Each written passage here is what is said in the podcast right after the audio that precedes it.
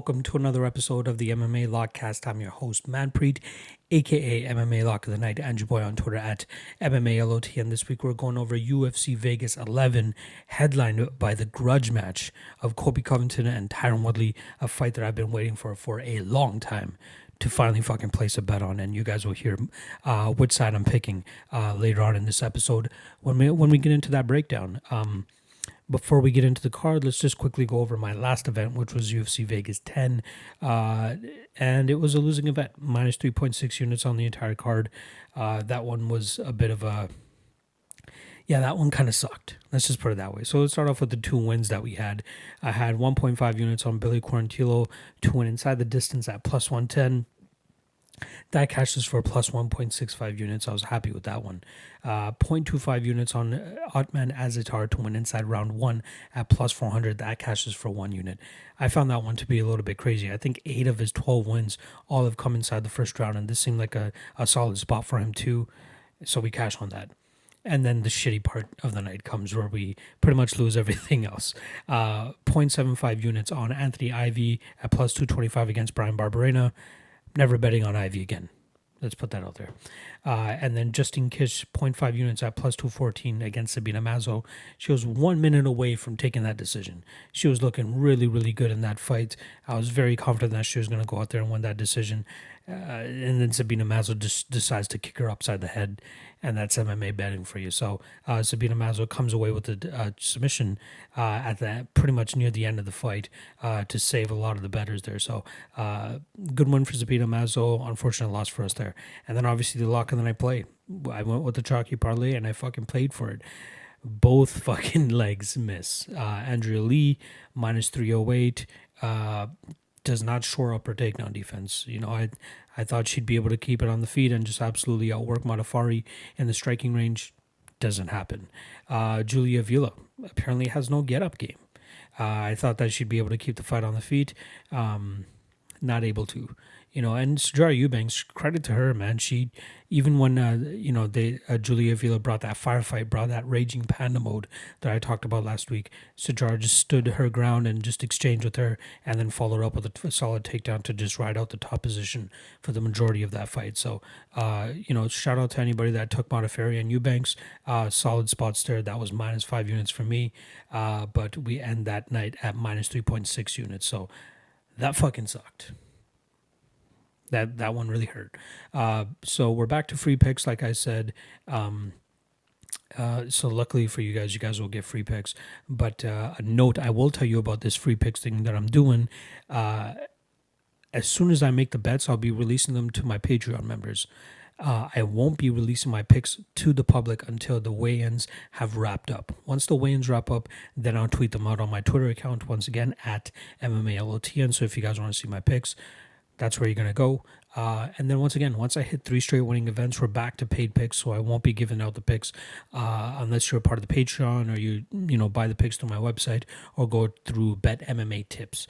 Uh, but everybody's loving the Patreon right now, and you know I got to give a huge shout out to everybody on the Patreon that uh, you know even after a losing night, they're still sticking around.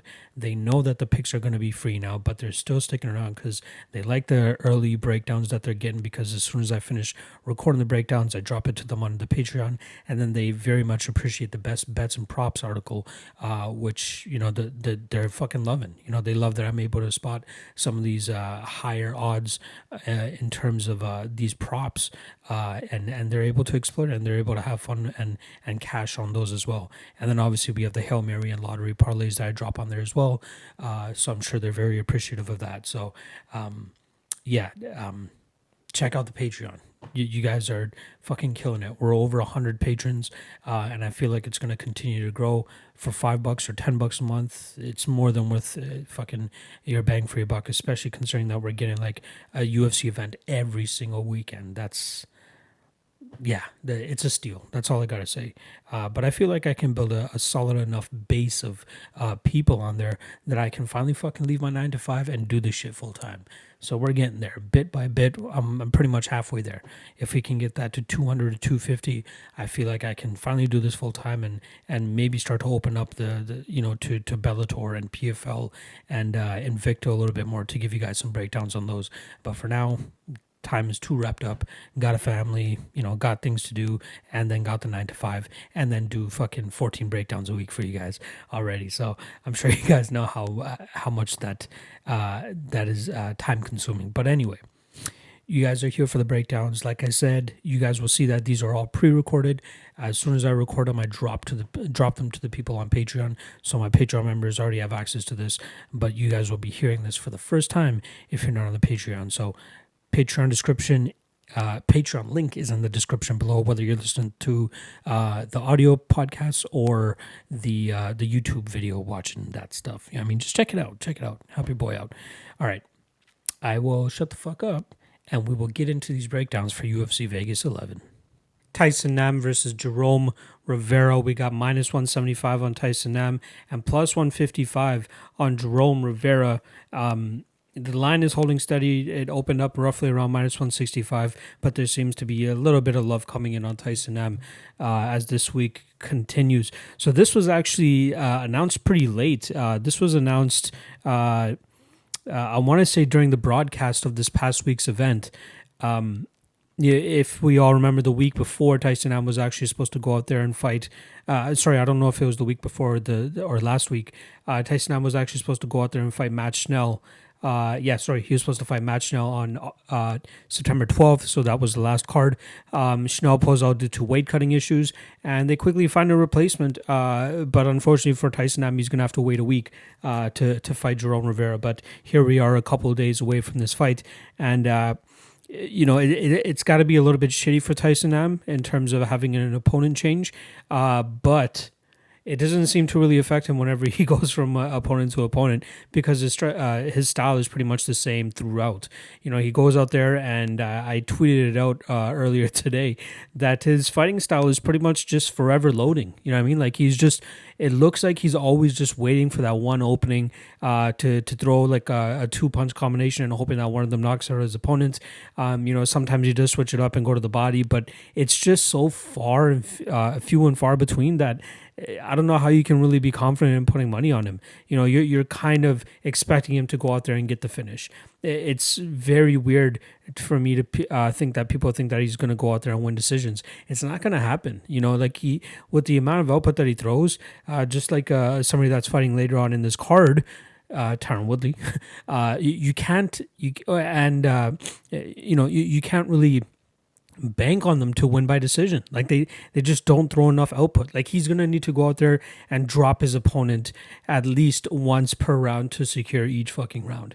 Unless of course Jerome Rivera goes out there and just is a standing statue when you know just willingly being hit by Tyson Nam anytime he throws that two punch combination.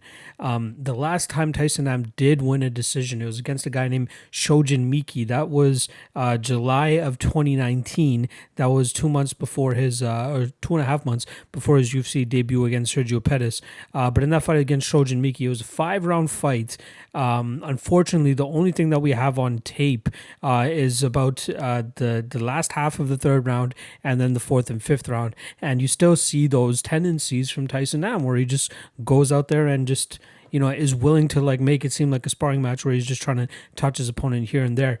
Um, you know, luckily for him in that fight, Miki was a little bit of a, a, target. Like he was just target practice for him. He wasn't throwing enough of his own. Uh, he was easily giving up takedowns. Um, you know, Tyson Nam is not much of a takedown machine, but it just seemed so easy for him in this fight that he just wanted to just, you know, secure each round for sure by taking Miki down and just securing those rounds. Uh, when you look into Miki's record, so he was six and four going into that fight against Tyson Nam. Now he holds a record of seven and six or six and seven, I believe but all of his wins are against guys that are either making their pro debuts or have losing records. Anytime he fights a guy with a legit record or a winning record of any sort, he loses. You know, he's lost to Martin Day twice. He's lost to uh, um, Kai Kamaka, who just recently made his UFC debut, and then uh, he just lost to Tyson Nam as well. So, um, you know, even before that, the last time he uh, won a decision, like the last time he he went to a draw with Yanni Sherbatov. I'm sure most of you guys remember him for from the the flyweight champions uh, uh, season of the Ultimate Fighter. Uh, then before that, he won a split decision over Ian De La Cuesta. Uh, that's a fight that I was not able to find uh, any tape on, so that one was a little bit harder to uh, to to to get a read on. Um, but yeah, you're, kind of hoping on him to to go out there and knock out his opponent. If he's not able to knock out his opponent, more than likely he's going to lose a decision. Um, you know, he is quite durable. Uh, the last time he's gotten finished was by Marlon Moraes way back in uh, 2013. So I do like his durability here. Um, but uh, Jerome Rivera brings an interesting aspect to this to this game. You know, Rivera showed a solid chin of his own. He hasn't lost via TKO or KO. Uh, the loss that he has to Brandon Royval was a 40 second uh, loss via injury. If you guys remember that, I you know, I saw it a little while back. I didn't bother watching it back uh, for uh, preparation for this fight because I just remember him like his arm dangling. I think it was his elbow or his forearm or something like that. It looked really disgusting, so I didn't want to revisit that. But he's never been uh, he's never been knocked out. You know, he he's never really been rocked uh, crazily or anything like that. He moves very well. He uses his range very well. His kicks are good. Um, but his main thing is you know showcasing his brown belt. Uh, he wasn't really able to pull it off too much in that Luis Luis Rodriguez fight, which was his last fight on the Contender Series on August 4th. I believe that was the the week one uh, event of the Contender Series. Um, slightly controversial decision based on some people's, uh, you know, uh, watching. Uh, I did do a live stream with my man Rockstar Z, and uh, we uh, broke that down, and uh, it was a close fight. You know, it came down to that second round. I thought Jerome Rivera won the first round. The second round was super close, uh, and then the third round, I thought that uh, Rodriguez won that round. But Jerome Rivera, he's he's active enough. You know what I mean? And if you're giving me plus 155 on a guy that, you know, seems to be active enough, and I think that he'll be, uh, you know, more on the attack or more on the offensive by trying to get Tyson Nam down, holding him up against the cage, uh, you know, doing some damage up against the cage, uh, hopefully and eventually dragging him down, starting to implement his jiu-jitsu. I'm not sure if he'll be able to pull off the sub, but I know he'll be offensive enough to, you know, to keep Tyson Nam working. And as long as he's able to stay on his bike and he stays mobile and he stays away from the power shots of Tyson Nam, this is his fight to win. You know, I'm surprised at the money that's continuously coming in on Tyson Nam because people are, you know, banging on him to go out there and get a knockout. Because, you know, rather than playing Tyson Nam straight, you might as well play him inside the distance. He's not winning a decision here. Let's be honest. If he goes out there and wins a decision, I would be legitimately surprised. But I truly think that this is Jerome Rivera's fight to win, and I think he is going to win it. I think he's a solid dog spot here. You guys know me. I don't like betting on UFC debuts, but uh, I have to make two exceptions this week. You know, we already know I, am probably going to go out there and uh, play some money on my boy TJ Laramie, uh, just due to you know his experience and the fact that he's already fought at the Apex. You can say the same thing here with Jerome Rivera. He's fought at the Apex before. He's gotten over those jerseys. He's fought in front of Dana White you know, there isn't going to be too much difference in terms of who he's fighting in, in front of when he goes out there and fights Tyson Nam, uh, other than the fact that there's probably just going to be different banners other than the contender series banners that he's used to. You know, he's done this walk before. He's he's definitely done it before. And he, he's fought decent competition throughout his career as well.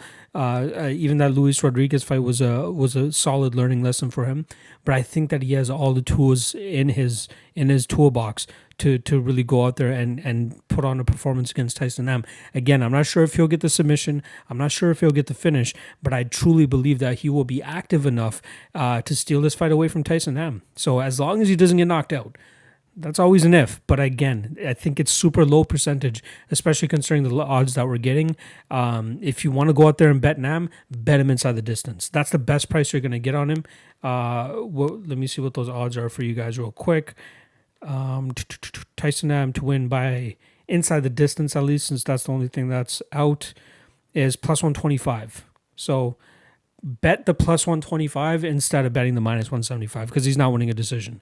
Um, uh, otherwise, I like Rivera to win this fight by decision uh, at plus 305. I think that's a solid spot for him there. So, uh, sorry, not, uh, yeah, by decision, I think that's a spot, as I do think that he'll be the one that's a little bit more active. But even him straight up, plus 155, and I think the line's only going to get better. So, if you wait out a bit, you might get him plus 160, plus 165, or something like that. So, I do like Jerome Rivera here. I think he's just going to be more active all around, uh, you know, going for takedowns, uh, doing some damage up against the cage, just seeming like the guy that is more offensive in the fight.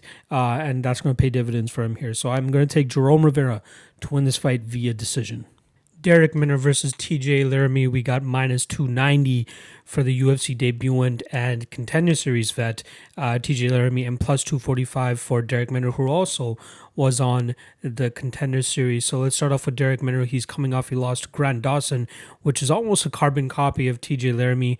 Uh, I'd say Laramie, or sorry, uh, Dawson has obviously, a little bit more UFC experience, um, but kind of the same game. You know, these guys are takedown centric fighters, but TJ Laramie, in my opinion, is a little bit more uh, confident and comfortable on the feet. Uh, Darrick Minner, we kind of know his game. This guy's a, a one round or max one and a half round uh, submission threat.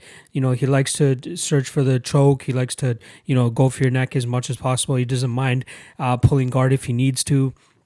Um, his fight against Herbert Burns on the contender series was some shit. You know, both guys uh, were very comfortable in the jiu-jitsu realm, and it was going to be interesting to see who would be the one to to come out victorious with the submission. And it was Herbert Burns that didn't mind pulling guard himself and then eventually worked to get a triangle choke on Darrick Minner. But that really shows, you know, the the ride or die uh, type of uh, fight style that Darrick Minner brings to the game. Uh, you know, after that contender series loss, he goes out there and finishes two guys, one uh, within a minute and then another within a, month, a minute and a half, both by choke.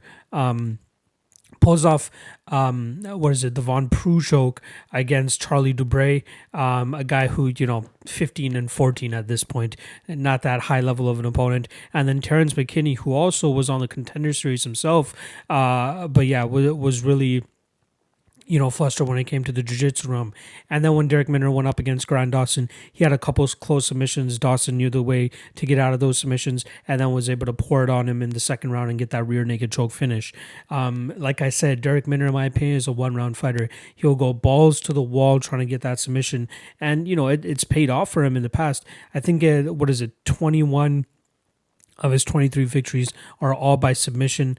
Uh, let me just confirm those numbers. Yeah, 21 of 23 wins, all by submission. Uh, ridiculous. 21 of 24 wins, I should say. Sorry, all by submission. Um, you know, insane that that type of ratio to go out there and continuously submit guys time and time again. But when he fights guys with a little bit more experience, and when he fights guys that have a little bit more of a resistance.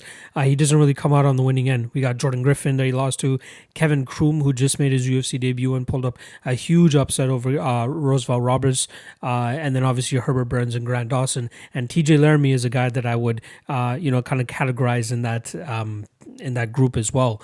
Uh, you know, Laramie, this kid's been. Uh, you know, training MMA pretty much his entire life. Not just a specific discipline, but you know, from the get go. His his pops got him and his brother into the game super super early, and it's it's showing. You know, he's he's not just amazing at one thing. He's he's great at a lot of things, and that's what makes him such a special talent. You know, he does have three losses on his record. That first loss that he had to Vince Murdoch was, you know, a robbery. You know, we do have, uh, I do believe the footage of that is on the tape index. I saw the fight myself too. And uh, yeah, that was a pretty bad uh, robbery and uh, you know TJ Laramie definitely uh, deserved to win that fight. I believe uh, Cody Stamann was actually in Vince Murdoch's corner, and uh, you know now he corners TJ Laramie, and they're really good friends. And even he says he goes, "Dude, you definitely won that fight." So it ob- absolutely makes sense. And then for some reason he was not able to get past Alex Morgan twice.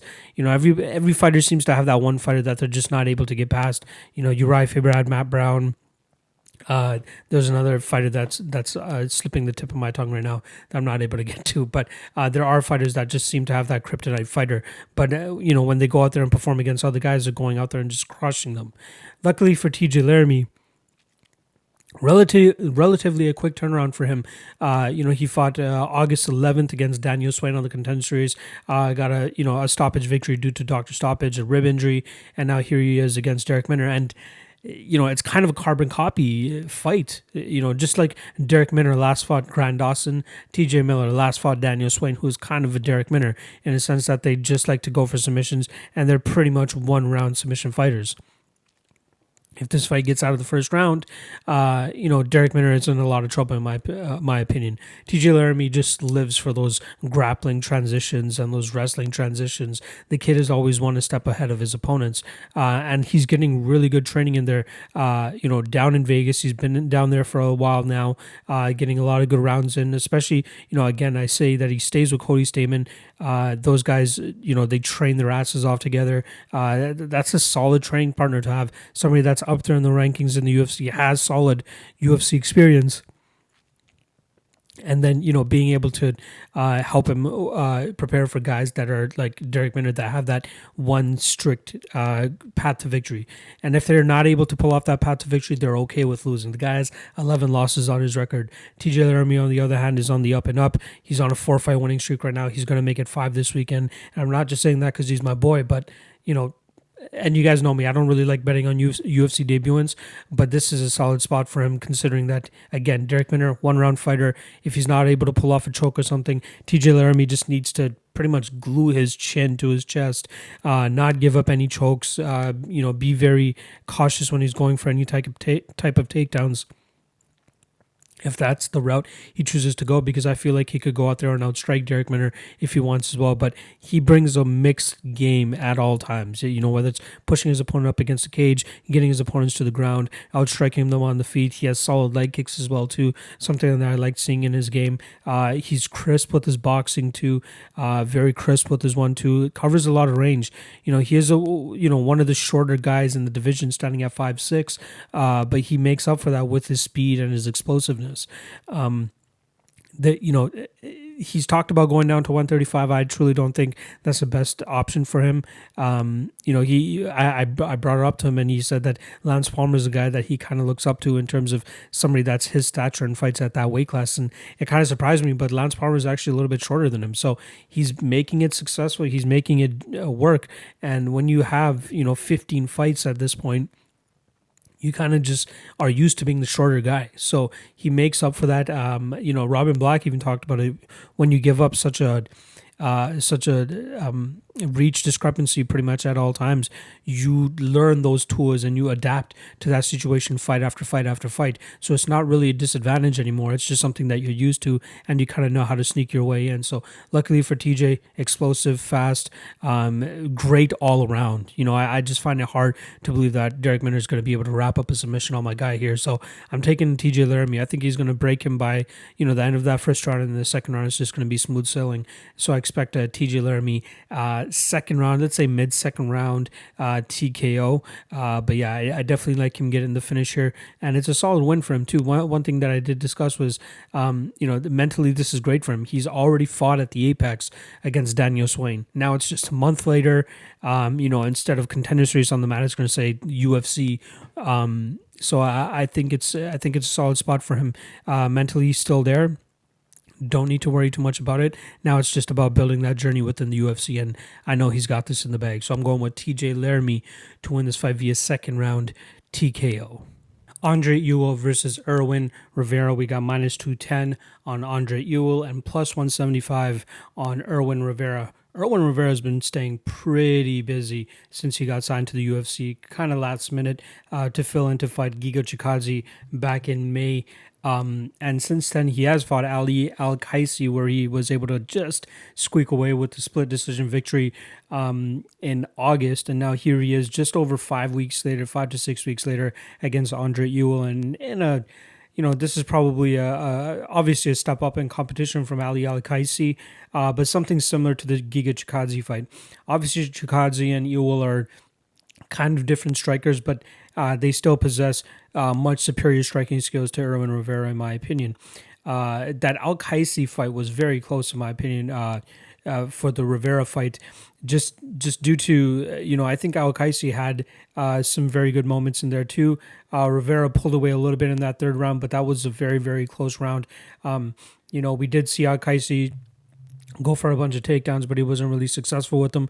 Rivera being able to keep this fight on the feet, which is pretty much where he feels most comfortable. If you guys go back and watch this fight with Danny Sabatello, uh, which was his last Titan FC fight before he came into the UFC, you saw Sabatello was, uh, you know, American top team product that was very hell bent on getting this fight to the ground, and he just wasn't successful with it. You know, Rivera did a really good job in terms of keeping this fight on the feet, and then eventually finding that TKO finish in the fourth round.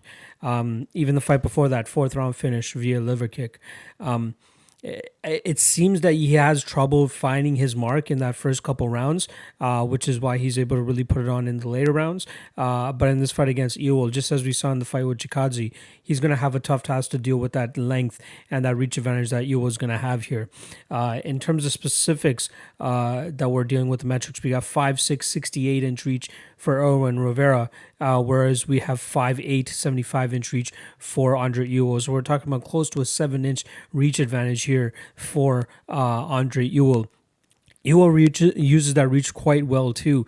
Uh, you know, he's quick. Uh, he's a switch stance fighter. Um, you know his kicks are really good uh, his knees are really good too some things that he, he likes to bring up the middle. Uh, obviously with him being the the taller opponent here too that that knee could definitely come up the middle and hit the chin of Irwin Rivera just as it did in the Giga Chikadze fight time and time again.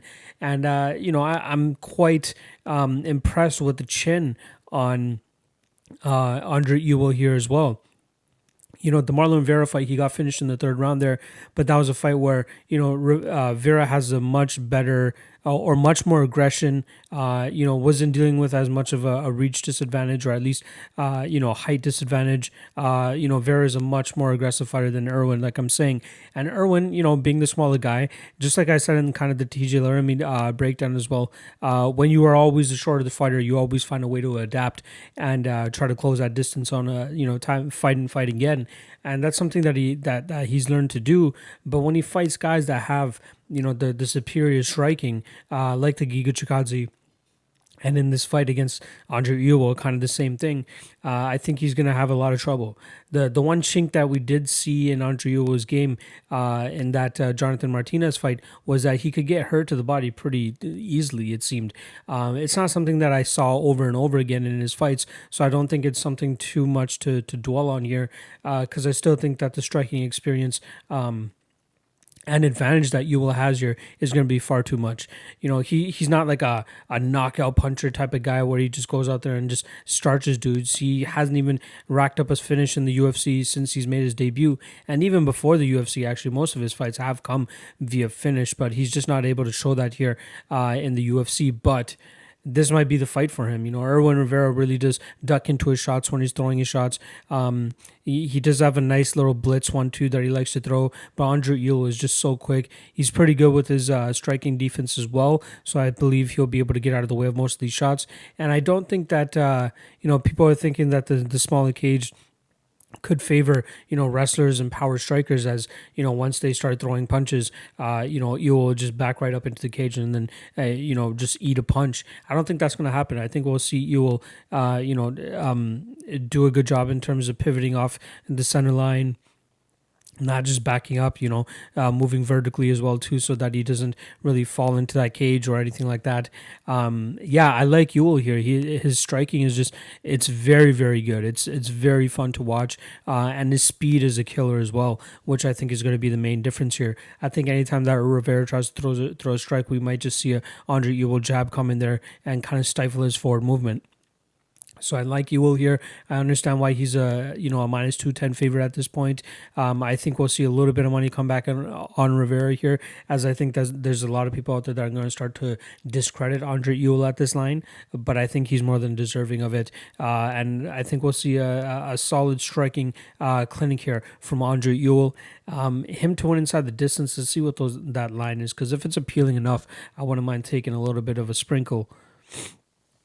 Ewell to win by a decision is minus 110. Ewell to win inside the distance is plus 375. So maybe maybe not the, the line that I'm looking at or looking for. The under two and a half is plus 225. Not a, not a bad uh, price line there if you guys want to take a little bit of a stab.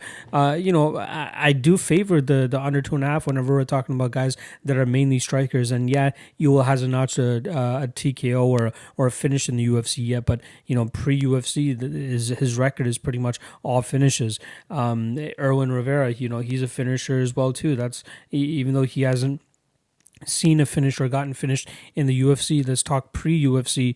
The guy has a ton of uh, finishes on his record, or even getting finished himself too. Uh, four decisions out of uh, ten uh, wins. And then in terms of losses, he's got knocked out twice in decision three times. So that's just some statistics for you guys to ingest there. But yeah, I got Andre Ewell. I'll say third round TKO, uh, but just to be on the safe side, I'll say decision. Uh, but I will keep my eye on the TKO prop.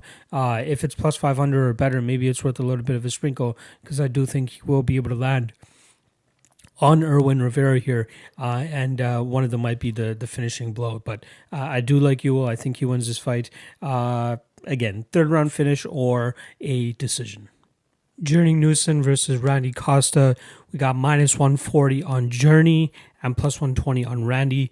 Uh, it seems like a little bit of money is coming in on Journey, but it's still relatively uh, closely lined. Um, the fight doesn't go to decision, obviously minus 265, and the over under is set at one and a half, uh, with the other being plus 105. So let's start off with uh, Randy Costa, actually. Uh, Randy, 5 and 1 right now. Uh, his only losses to Brandon Davis, which was his UFC debut, uh, after only accumulating four victories. And yeah, they were all relatively short. And what, a minute 22? They were no longer than three minutes, all put together. He goes in there and just completely starches his opponents. You know why? His opponents currently, or sorry, his pre UFC opponents currently have a record of 5 and 28 Yes, five and twenty-eight. One of the guys was like zero and ten now. You know, I mean, uh, he got spoon-fed most of these opponents uh, on the Cage Titan scene. I believe that's like the New England, Boston scene over there. Um, you know, I'm surprised that he got the call up to the UFC so quickly, considering we have such little tape on him.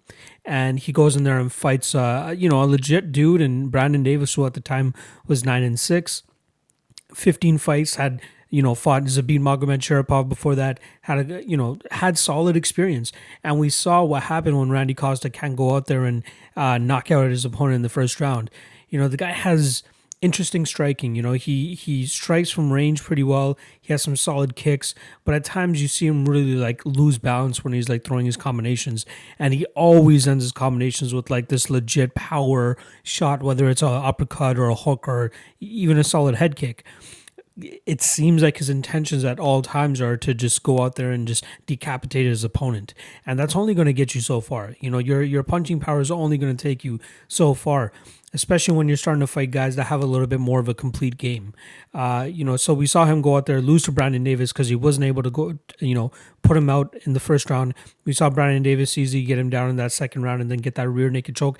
And let's not let's not forget that rear naked choke was I believe no hooks in max. He had one hook in. Like it wasn't even it wasn't even uh he he had no idea what to do in that situation. So that was a little bit concerning.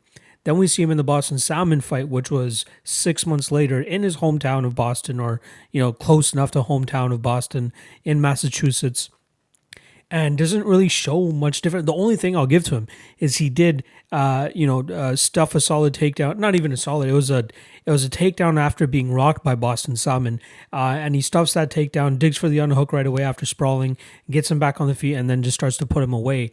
Um, you know, it's it's gonna be tough for him to really make it in the UFC unless he like really changes up his game. Like I feel with his range and his movement, he could be an effective fighter if he doesn't go out there and try to decapitate his opponent in one round. You know, he's going to blow his wad pretty much all the time. Uh, you could almost, you know, guarantee anytime you you bet his fights that you can just bet the under one and a half, and you know it, it will probably come to fruition, whether it's him knocking out his opponent or him either getting submitted or knocked out himself. Um, that's what I'm kind of hoping for here. Not saying that I'm betting the under one and a half, but Journey Newson is no slouch. Journey Newson is nine and two coming into the UFC. Uh, his only loss um, uh, in the UFC uh, actually was to Ricardo Ramos, which was his UFC debut. Uh, you know, very tough UFC debut, albeit. Um, you know, Newson is a brown belt in jiu-jitsu. He has solid ground skills. Um, and obviously he wasn't able to show it against Ricardo Ramos just because Ramos is probably a better jiu-jitsu player than him. Uh, and Ramos did some solid work on the feet, uh, you know, striking from distance. Then we see Newson go out there and just absolutely knock the fuck out of Domingo Pilarte uh, back at UFC 247. But I believe that fight got overturned to a no contest because uh, uh, Newson tested positive for marijuana. Come on, dog. It's 2020. Let's get over that shit. Uh, his only other loss came by knockout to Benito Lopez. That was over four years ago now, so it's been a little while. Uh, and since then, he's put together a solid record. You know, some sketchy uh, records on his uh, record as well too. So that's something to to keep in mind. But you know, going a full three rounds against Ricardo Ramos and really holding your own too, and then knocking out Domingo Pilarte, albeit you know 38 seconds, but it was a solid knockout. Um, but an overall game, I know Journey Newson adds absolutely blows Costa out of the water here. Um, I don't know how you can go into this fight being confident in betting Costa. Um, you know, you, you might as well just wait for that round one prop to come out. Uh, you know, him to win inside the distance right now is plus 280, which leads me to believe the the inside or round one prop might be like plus 400 or something like that, plus 500. That's the spot you take if you're betting Randy Costa here or if you're you're backing Randy Costa here. I think that we'll see Junior Journey Newson go out there and just get Costa down within that first round, or sorry, first minute, uh, and and really start to work his brown belt. Uh, I, I think we'll see Newson latch on a submission pretty easily here. I don't think he'll have much to worry about in terms of the uh, jiu-jitsu coming back his way with Randy Costa. Um, you know, Newson is just just so much better all around. Uh, you know, you could give the power and slight striking advantage to Costa, but uh, you know we still need to see more tape on him fighting legitimate competition and, uh, you know, I just hope that Newson doesn't really fall too much in love with his striking. Uh, you know, after knocking out Domingo Pilarte back in February, if he can go out there and just, you know, implement his game plan, stand a little bit just to get Randy Costa throwing and then just, you know, uh, counter one of Randy Costa's power shots with a beautiful uh, takedown of his own and then start working his jiu jitsu. That's the easiest path to victory for Journey Newson here. You know, when I saw the line come out for this fight, I was surprised. I'm like, what the fuck? Why, why is Newson such a close, uh, you know, why are the odds as close as they are. And now we're slowly starting to see the love for Newson come in. But uh, yeah, th- this fight should not be that closely lined. Like you're just legit depending on Randy Costa to go out there and get a first round knockout. If he doesn't do that in the first round, it's going to be hard for him to, you know, get that, uh, you know, the takedowns will come a little bit easier for Newson. And then it's going to, the power might be a little bit off for Randy Costa going into that second round. Maybe he'll have like a minute to, to throw and really start to uh, you know, have some power left. Uh, but after that, I don't think that it's going to really translate for Costa. So if you're going in here betting Randy Costa, you're absolutely expecting him to start him in the first round because outside of that, there's nothing that we've seen on tape or that we can actually point to to be like, all right, Costa will be okay if this gets out of the first round. We don't. We have no evidence of that. Uh, so you can't be going in there and blindly betting Randy Costa here if you do want to back Costa and you are a believer of his power and his striking prowess, just wait for that round one prop. I'm telling you, that's the best value you're going to get on Randy Costa because he's not going to go out there and outstrike Journey Newson for three rounds, or he's not going to go out there and grapple fuck Journey for three rounds either. So, uh, Randy Costa first round is what the bet should be if you want to back Costa. But me myself, I'm going to be going with Journey Newson here. I think there's a ton of value on him at this line as well, and I think I'm probably going to take a little bit of a stab at the inside the distance line too because I truly believe he's going to go out there and sub Randy Costa. I might even wait for that submission line to be honest. Uh, but yeah, him to win inside the distance is plus 120. We might get a slightly better line if he um, and you know if we choose him to win by submission. So I'm looking forward to what the odds makers drop that prop at. So Lastly, Journey Newson to win this fight via first round submission. Jessica Rose Clark versus Sarah Alpar. We got minus 230 on Jessica Rose Clark and plus 190 on the UFC debuting um, Sarah Alpar. Let's start off with JRC. She's coming off two losses to Pannie Kianzad and Jessica Eye. Before that, she ra- rattled off three straight victories over Karina Dam. And then her UFC debut, she beat Bec Rawlings by split decision and then beat uh, Paige VanZant by unanimous decision in a fight where she came in as uh, it was a pretty much a dead pick 'em even fight. Um, and she went out there and kind of made it look easy. You know, she was able to cl- uh, control Paige on the ground for you know the majority of that fight, and that's where she did the best of her work.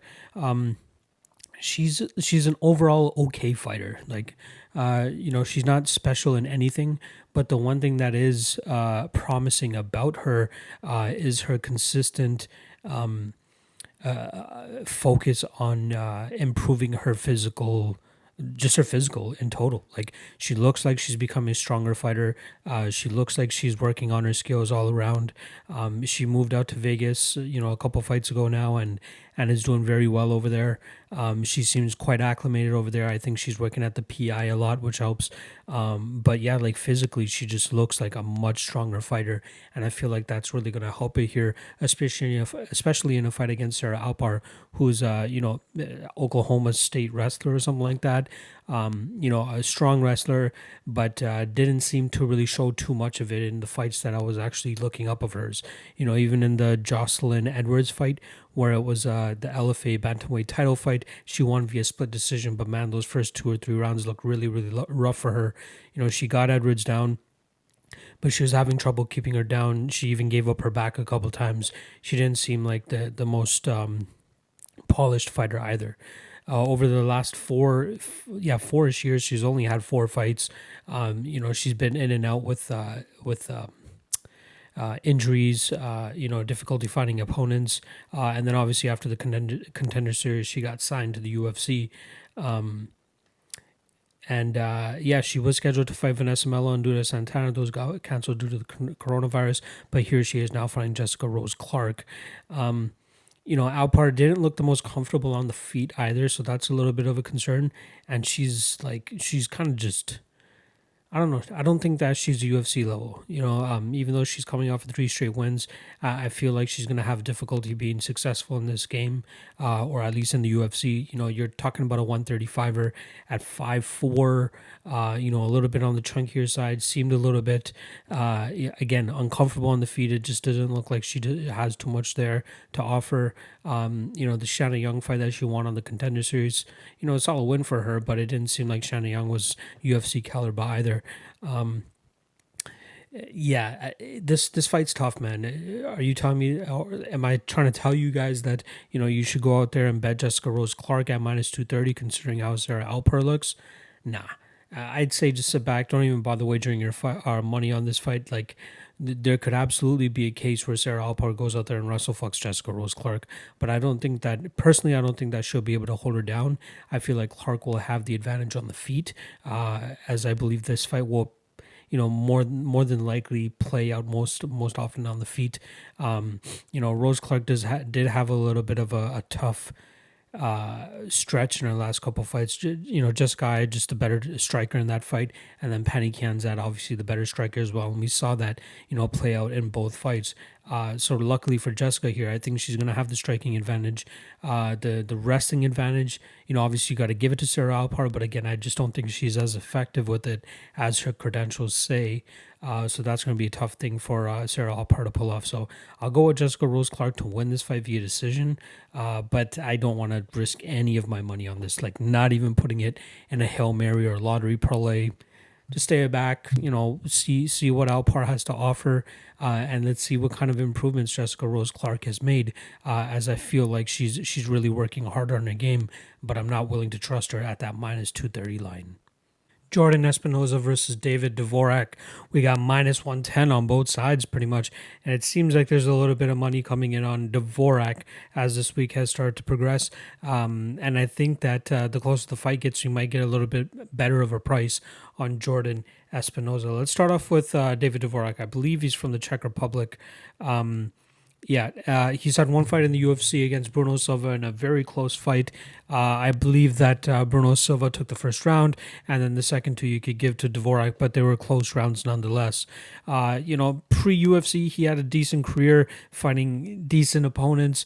Uh, Igor Goncharov, which was his second last fight before the UFC, that kid was like 19 years old going into that fight, so that wasn't was a little bit questionable. The kid looked like stick and bone still, like he was still growing into a man's body. So you know, I I take that fight with a little bit of a grain of salt. Uh, you know, Dvorak was able to put him out uh, within three minutes.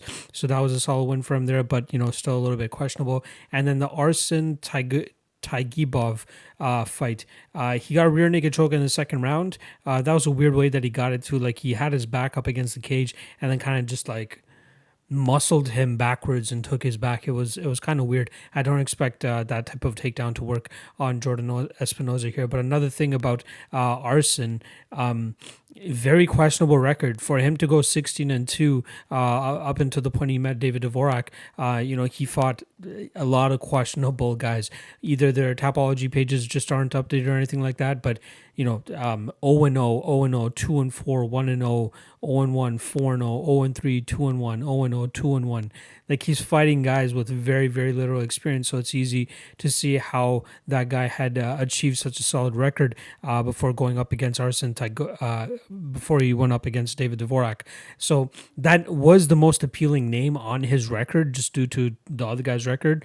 Um, but uh, yeah, once you really look through it, it seemed like he was just fighting guys that were just you know not not really on his level at that time, nor did they have experience uh, that uh, had at the time. So uh, I'm a little bit questionable about the type of experience that Dvorak was facing pre UFC. So obviously he was able to go out there and finish all these guys.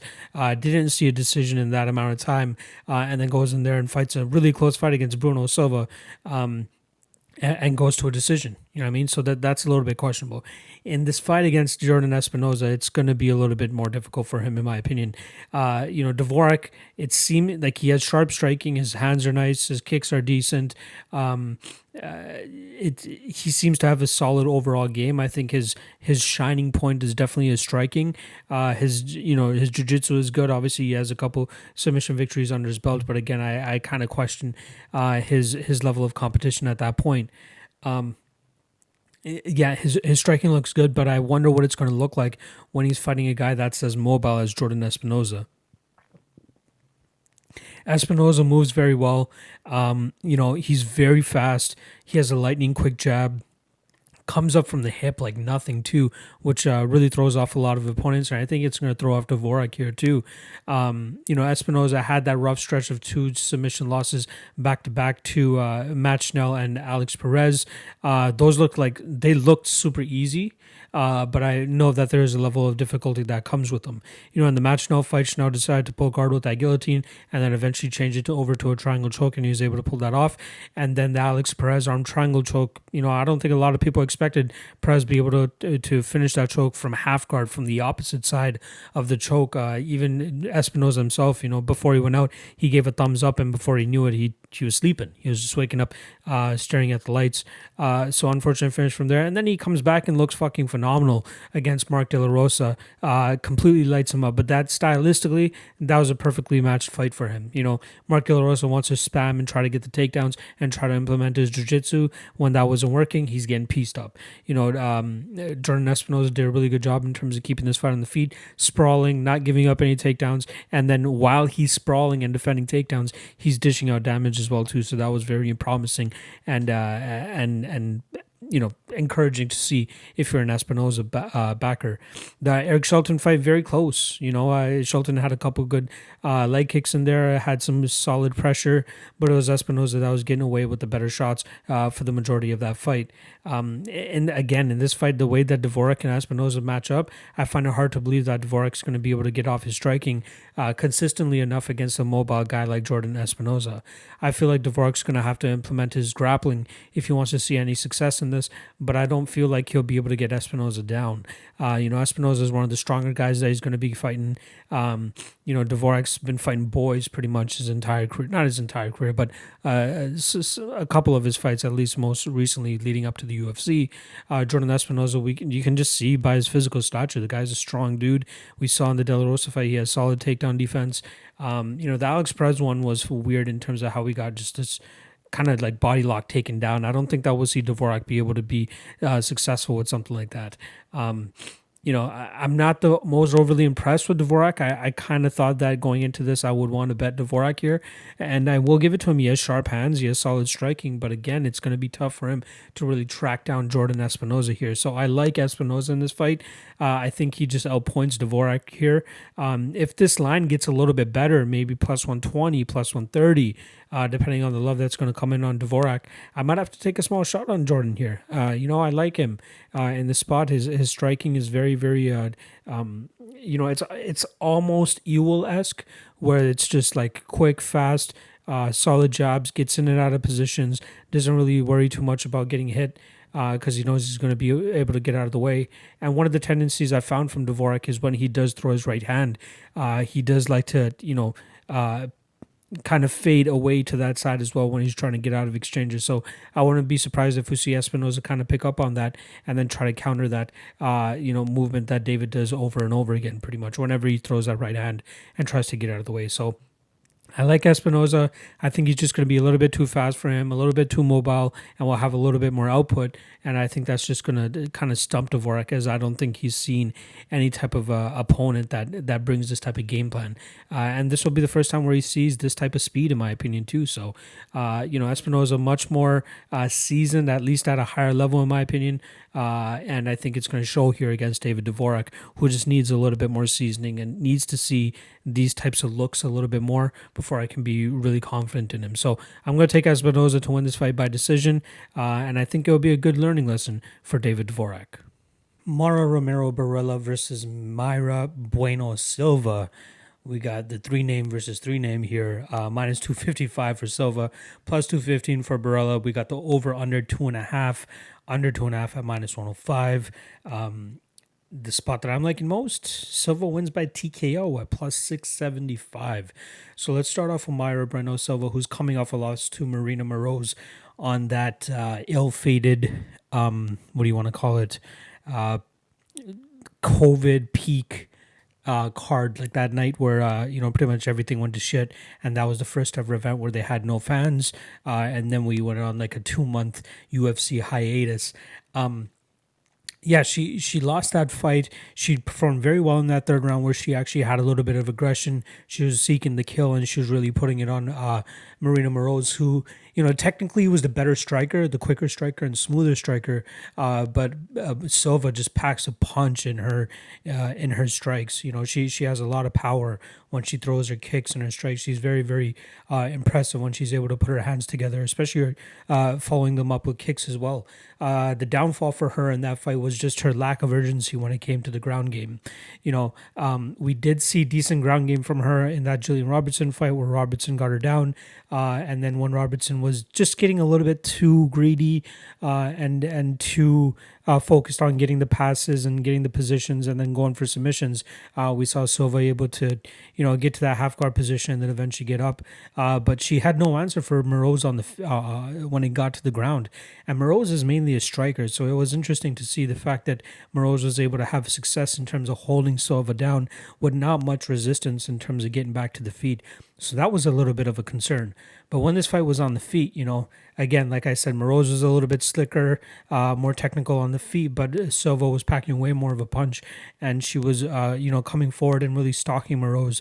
And when the again, when the fight was in the striking realm, uh, we did see a little bit of an advantage for Silva, and I felt like if it stayed on the feet for the full 15 minutes, we probably would have seen her come out with the victory there. So, unfortunate loss for her. She was a minus 160 favorite in that fight as well. So it's kind of shitty to to go out there and lose as a favorite. Um, Mara Romero Borella, on the other hand, she's coming off of three straight losses. Um, surprised that she's getting a fourth shot, especially surprised that she was actually scheduled to originally go up against Miranda Maverick. Uh, and unfortunately, she had to pull out of that fight. But, um, you know, the UFC is doing her no favors with booking her with some of these opponents. Uh, the Courtney Casey one, she should have won that. You know I mean? Uh, she, she was the she was the slight dog in that fight. But I mean, like, if you're not able to get past Courtney Casey at this point in your UFC career, you probably shouldn't even be uh, in the in the UFC. Um, so she got first round armbar there. Uh, she lost via decision to Montana De La Rosa before that, and then kicking off the losing streak was a, a TKO finish uh, via Lauren Murphy, who's just been looking, you know, like a solid fighter since she's made that little bit of a turnaround and really started working with, uh, I want to say, Crew Bob Perez, I believe the guy's name is. Um, you know, he's the one that works for Derrick Lewis down there in Houston, but Lauren Murphy's striking has really uh, gotten, uh, you know, really put together. Uh, and I find that's the closest comparison we have to in this fight with her going up against Bueno Silva. Uh, you know, the, the most shining moment I'd say for Borella right now has to be a victory over Taila Santos. You know, 15 to 0 Taila Santos coming into the UFC, and a lot of people were heavy on her. They're like, all right, this is the girl. She's going to do well in the in the UFC. And then we see Borella go out there and just absolutely grapple fuck her. And, uh, you know, Taila Santos had nothing to, to really give. And everybody was writing off Santos after that. I remember Santos came back and fought Molly McCann, and all these people are going out there and betting Molly McCann like she's some fucking D1 wrestler now. And then Taila Santos, you know, she she got her shit together. She was able to stay on the feet and really put it on uh, Molly McCann in that fight. But getting back to this fight between Borella and Silva, um, I think that we like uh, first of all, I'm not trusting Bueno Silva at minus 255. I'm going to put that out there. If it was closer to like minus 130 or minus 140, I'd probably take a small shot at Bueno Silva here because I think that Borella will have a little bit harder of a time of getting Bueno Silva down. Um, you know, I, I, I, was very surprised that Moroz was able to get her down with not much difficulty. But I feel like, um, you know, Moroz being a little bit more comfortable on the feet, it was e- easier for her to transition from the striking to the grappling realm uh, without much of a resistance from Silva.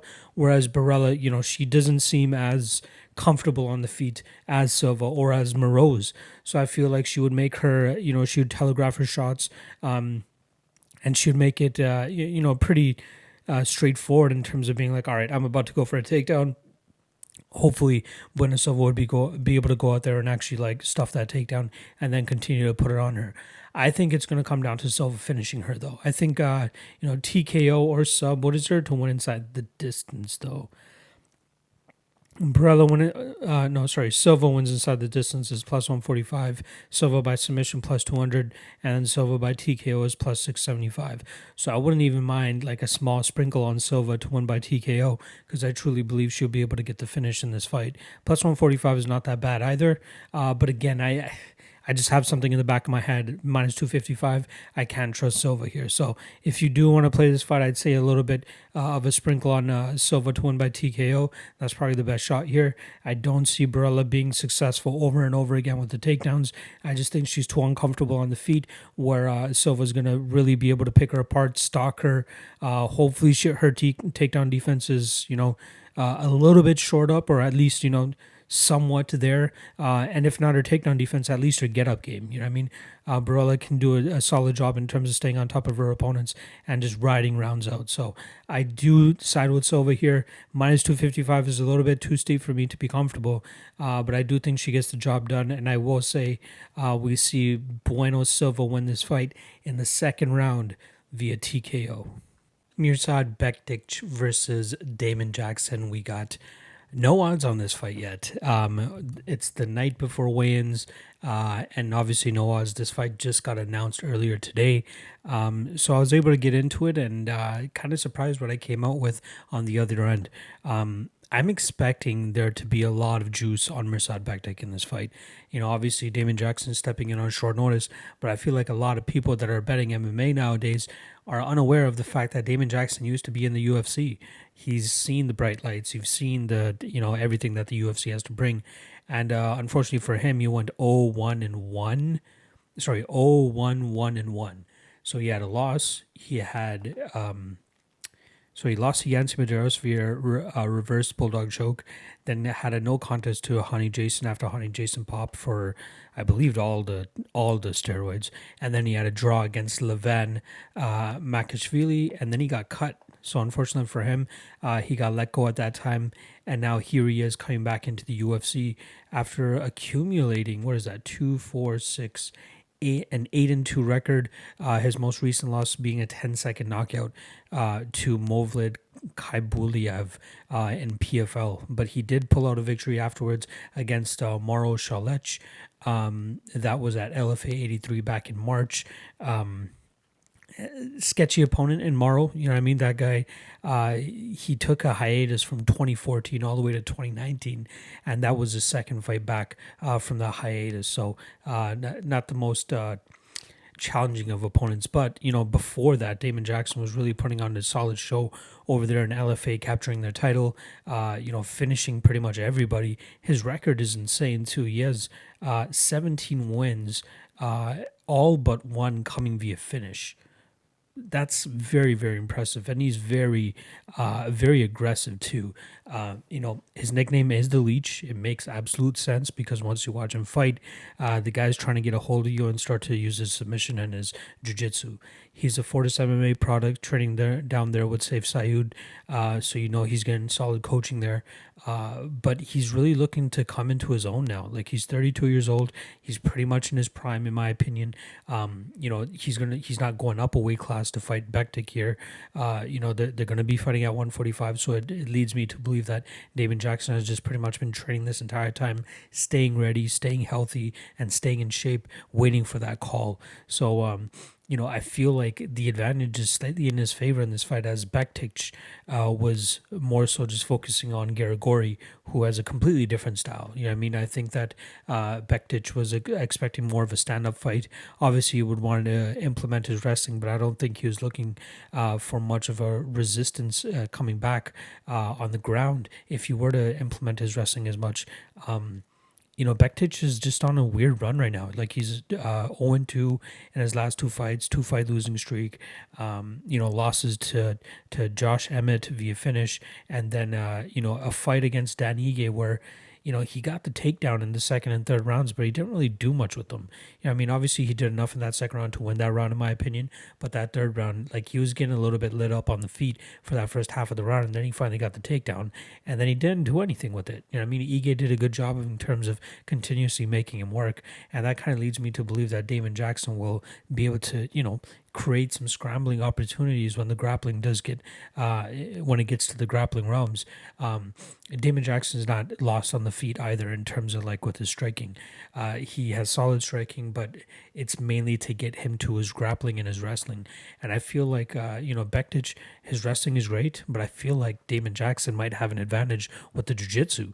Uh, so that's where I think things get a little bit interesting. Um, I'm like a part of me is expecting the odds to drop here at plus 300 plus 350 maybe even plus 400 for damon jackson. And i think that would be a complete uh, mistake on the odds maker's part. And it would be a mistake on anybody's part who's you know just going out there and parlaying Bektic and just saying okay you know uh, damon jackson coming in on short notice he's probably just gonna you know go in there, uh, you know, take this hazing to get back into the UFC and then come back as a more complete fighter the next time. I don't think that's the case here. Again, one thing you really need to note is the fact that Damon Jackson is willing to take this fight at featherweight. You know, I mean, if he goes out there and actually makes weight, you know, the the weigh-ins are probably within about twelve hours or so. But if he goes in there and makes weight, looks good, it makes us believe that he's been like pretty much been training this entire time. Like this isn't Irwin Rivera stepping in on short notice against Giga Chikadze at a higher weight class. You know, I mean, this is Damon Jackson in shape, ready to go, was waiting for the call, waiting for somebody to pull out. Luckily for him, it was Eduardo Garagorri, and uh, and he steps in against a solid opponent, in Mirsad Bektic. But I think Bektic is going to be for a little bit of a surprise, and that's tough to say. I was high on Bektic, like I really believed like he, he was going to be a title contender sooner or later, but he's really fallen on hard times. Uh, you know, I, I don't think his motivation is up there.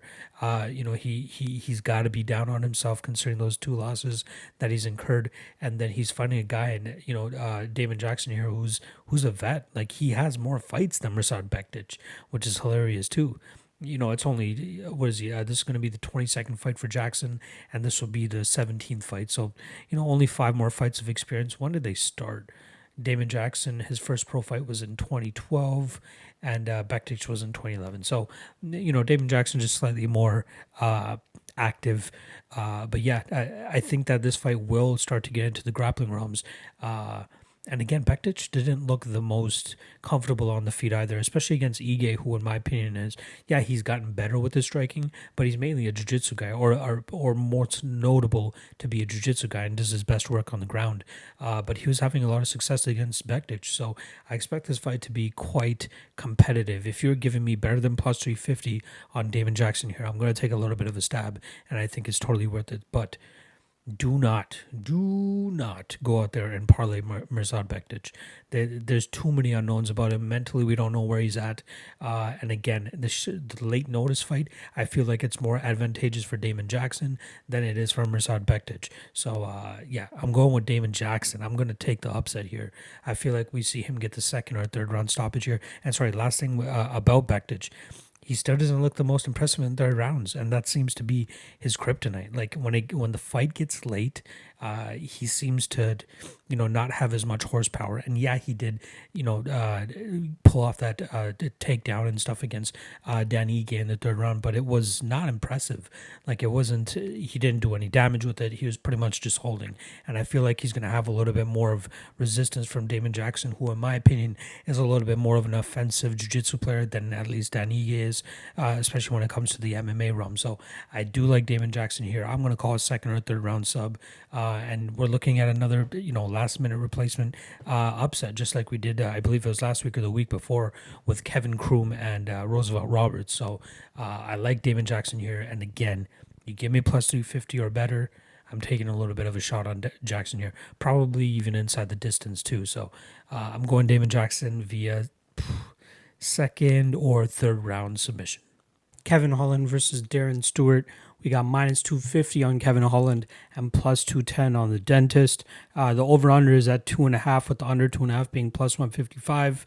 Uh, it's a little bit intriguing if I say so myself. So let's start off with Kevin Holland. Uh, he's coming off a win over Joaquin Buckley. Uh, he stepped in after Trevin Giles pulled out literally minutes before they were supposed to walk out the week before. Uh, so on August 8th, we see Joaquin Buckley get the call up uh, so that Kevin Holland can just stay in Vegas, get that fight over with, uh, and start moving on from there. Um, this is going to be the fourth fight for Kevin Holland in 2020, so it's good that he's staying active. Uh, and this is a solid opponent for him and Darren Stewart to continue to move up the ranks. Um, we know Kevin Holland's style, and it's awesome to see his evolution since his UFC debut against uh, Thiago Santos. Uh, we did see him on the Contender Series in 2018, where he went to a decision against Will T- Santiago.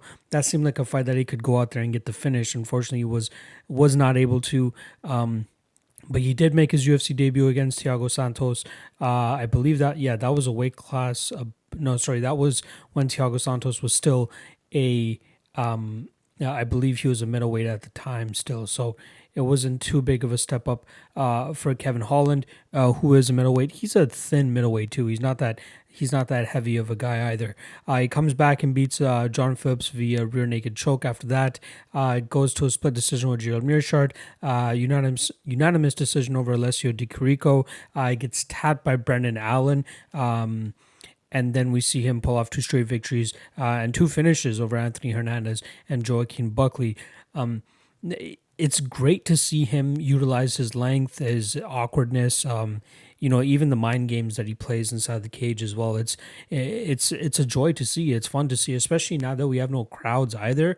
You really hear what he's saying to his opponents and you know he, he's not like talking shit or anything like that but he's he's trying to get in the head of his opponent and really like fuck with him. And i feel like he's going to obviously do that here with darren stewart too but i'm not sure if he'll be able to really get into darren stewart's head. Uh, with that said i still feel like um, you know kevin holland does a good job of really like uh, rolling with punches.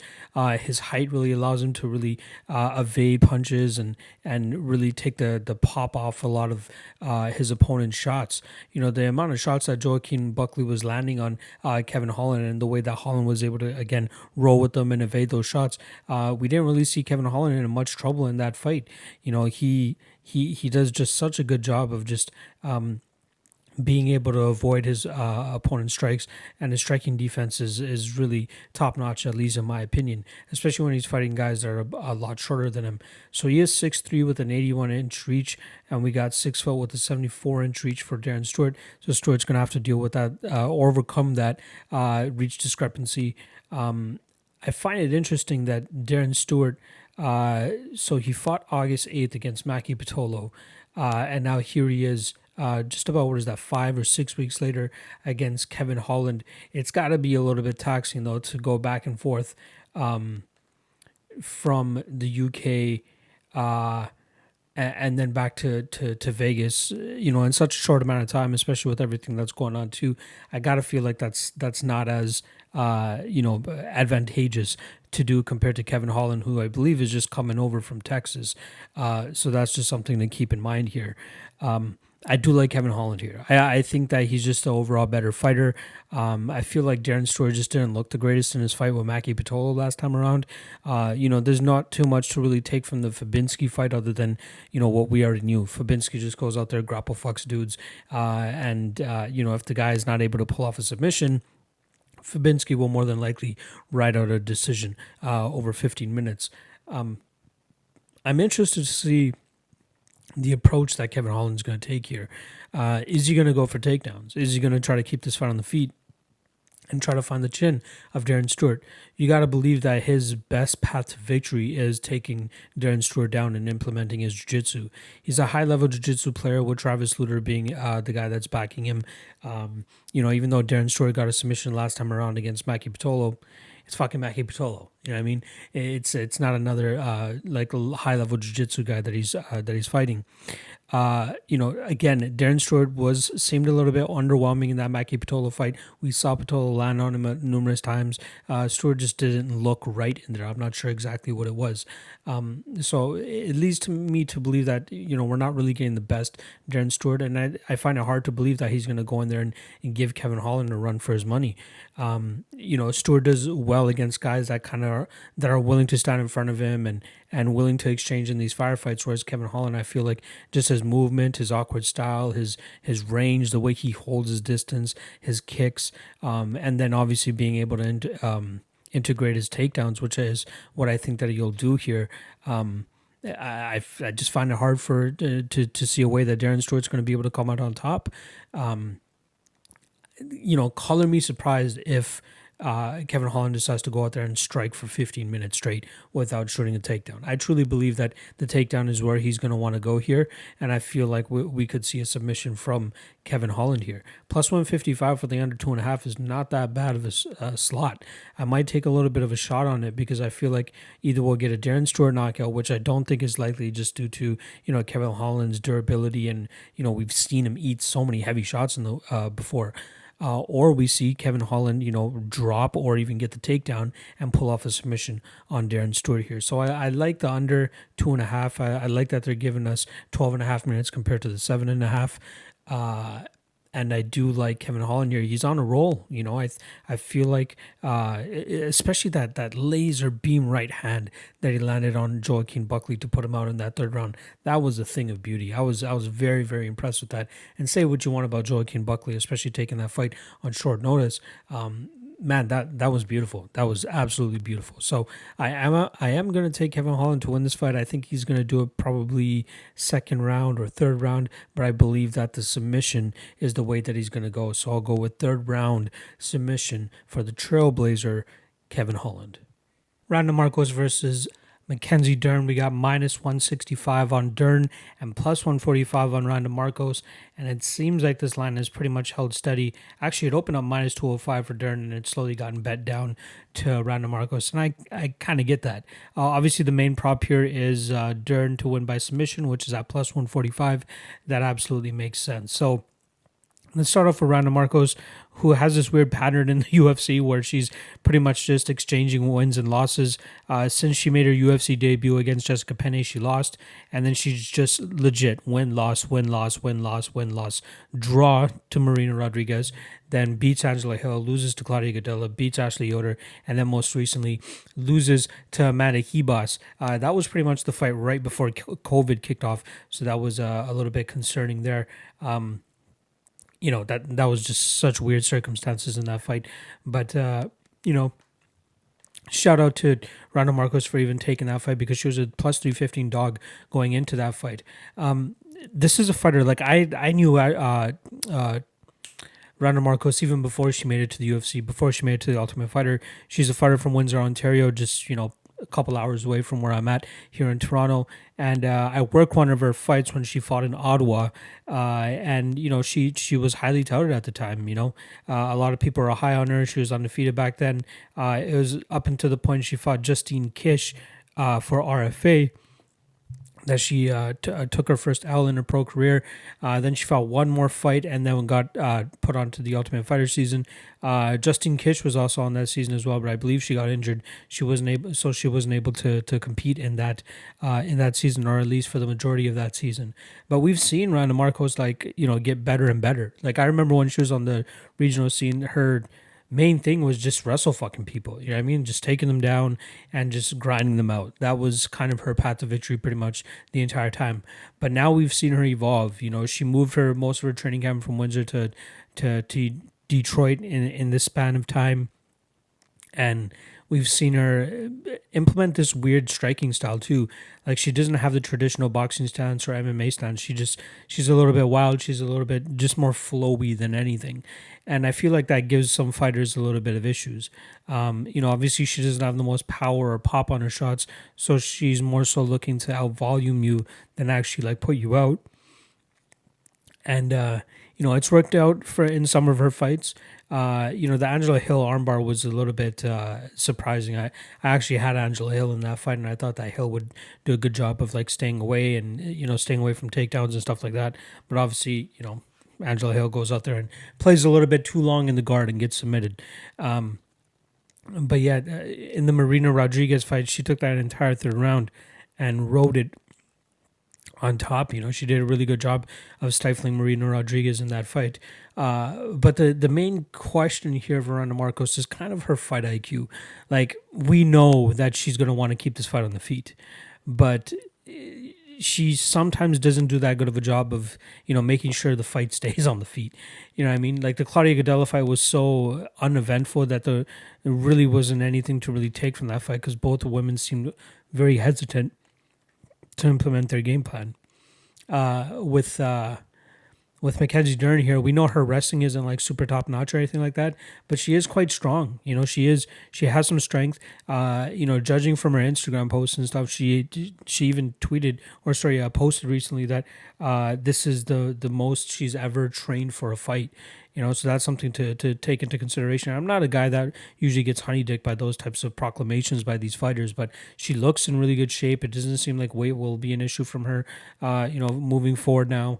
Um, but I just have questions about both ladies. It, it's going to be very skeptical. Like I, I think that if this fight primarily stays on the feet, I think we'll see Ronda Markos go out there and outpoint Mackenzie Dern. I think that's an absolute possibility here. But I don't trust Ronda Markos to be able to keep this fight on the feet. I don't know what it is. But saying that, I don't feel comfortable in thinking that Mackenzie Dern's going to 100% get this fight to the ground. Like I don't know which way this fight is going to go and I kind of I kind of see it as 50-50 because if it stays in either one's realm, that one person is going to have uh, such a big advantage in terms of like I'm not saying that Randa Markos is fucking Israel Adesanya on the feet or anything like that, but she will be able to produce enough uh, output and pressure to to to uh, you know stifle whatever Mackenzie Dern has on the feet. Um, you know, Dern her her fights are just so weird. Like let's just take her UFC run into consideration here. She's had four fights in the UFC. In the UFC, she's three and one. Uh, Ashley Yoder, that fight, you know, she uh, did a good job in terms of uh, you know uh, implementing her game plan against Ashley Yoder in that fight. The Amanda Cooper fight, uh, she drops Cooper and then gets the rear naked choke. We all know how that goes, uh, or how that went. The Amanda Ribas fight, that was like her first legit fight against a woman that was good everywhere, pretty much. You know, Amanda Ribas, really good jiu-jitsu player. Obviously not the level of Mackenzie Dern, but good enough to, you know, pass by in the, the in the MMA sphere. And then obviously in the striking realm, Ribas had Dern eaten up in that fight. Uh, and then Hannah Cifers, you know, um, she looked decent, you know, starting off in that fight and then uh, you know we saw Hannah Cifers you know kind of have a brain fart with her fight IQ and stay a little bit too long in the in the jiu-jitsu realm and then she gets uh, knee barred so uh, I'd say Randa Markos here is probably the second most uh, threatening opponent that Mackenzie Dern has at in the UFC, uh, and this would be a good telltale in terms of like where her skills truly are at. Um, I remember in the Cifers fight. Um, Michael Bisping was like talking about how good Mackenzie Dern's striking looked. Yeah, it looked decent, but it's nothing to like he gets super excited about. Her hands looked quick for like one combination. You know what I mean? And he, she's fighting Hannah Cifers out here. Again, Cifers had the striking advantage. She had a lot of power behind her shots too. But you know, we need to see more from Mackenzie Dern to really be like, all right, her striking is getting a lot better, and this would be a good test for her because I do think that Markos will. Uh, fuck, see that I find it so hard. I don't know uh, who will be successful in implementing their game plan. Is it going to be Dern? I truly think that Dern will be able to like fuck around on the feet for long enough to lull Randa Markos into thinking that this is mainly going to be a striking battle, and then she can pull out uh, a takedown at any point. And I fully expect Dern to be able to, you know, get a takedown like I had an arm throw or something like that. Like those types of takedowns still work. And if Mackenzie Dern is truly in shape, I think she can overpower uh, Randa Markos here and actually drag this fight to the ground. So, um, ah, fuck it's got to, if you're betting this fight, I feel like it's a dog or pass situation. Um, but if you really want to take Dern, I think that uh, the submission is the best way to go. Um, you know, I'm not a hundred percent believer in Randa Markos's submission defense, especially against a girl like Mackenzie Dern. So I think if Dern gets this fight to the ground, we'll see her get this uh, submission victory. Uh, but uh, yeah, if you're betting this straight up, you probably got to go with Randa Markos. I, I feel, again, I feel like it's a 50 50 fight. And considering the odds, you got to go with the value side, which, in my opinion, is Randa Markos. However, I'm still going to be picking Mackenzie Dern to win this fight. Um, yeah, I, I, I need to see this fight play out to really get a better read on Mackenzie Dern and see what kind of fighter she truly is. Uh, and this is a stiff test. You know, Randa Markos is a vet. She's a top 10 gatekeeper, you know, top 15 gatekeeper, if you want to call it that. She's fought, you, you got to give her a round of applause for the amount of like experience that she's managed to accrue and the fighters that she's gone out there and fought. You know, Amanda Ribas, uh, Claudia Gadelha, Nina Ansaroff, Marina Rodriguez, Juliana Lima, Alexa Grasso, Carla Esparza, Karolina Kowalkiewicz. Like she's going out there and fighting the top of the top in this division. Uh, you know, and she's pretty much gone 500 uh, in the UFC. Uh, but yeah, I think that Dern is going to find a way to get this fight to the ground, and she will be able to pull off a submission. So I'm going to call a second round submission for Mackenzie Dern. Uh, the over under, I believe, is at yeah, it's at two and a half with under being plus 100. So, you know, you can either go the under two and a half, you can go Dern by submission or Dern inside the distance if that's what you like. Otherwise, I think the straight value here is on Randa Markos. Regardless, uh, official pick for this podcast, I'm going with Mackenzie Dern via second round submission. Johnny Walker versus Ryan Spann. We got minus 125 on Johnny Walker and plus 105 on Ryan Spann. The over under obviously at one and a half, with the under being plus 100. Uh, but the line that's most intriguing to me is Walker wins by TKO at plus 130 or plus 150 at some spaces. Uh, let's start off with Johnny Walker my man fell in love in Ireland, it seems. Um, if you go through his Instagram, he tags his new girl into it. I guess she's not really new. You know, they, they've had pictures together now for like 38 weeks or something like that. So, uh, you know, it's interesting that he, he made the jump to go uh, over there.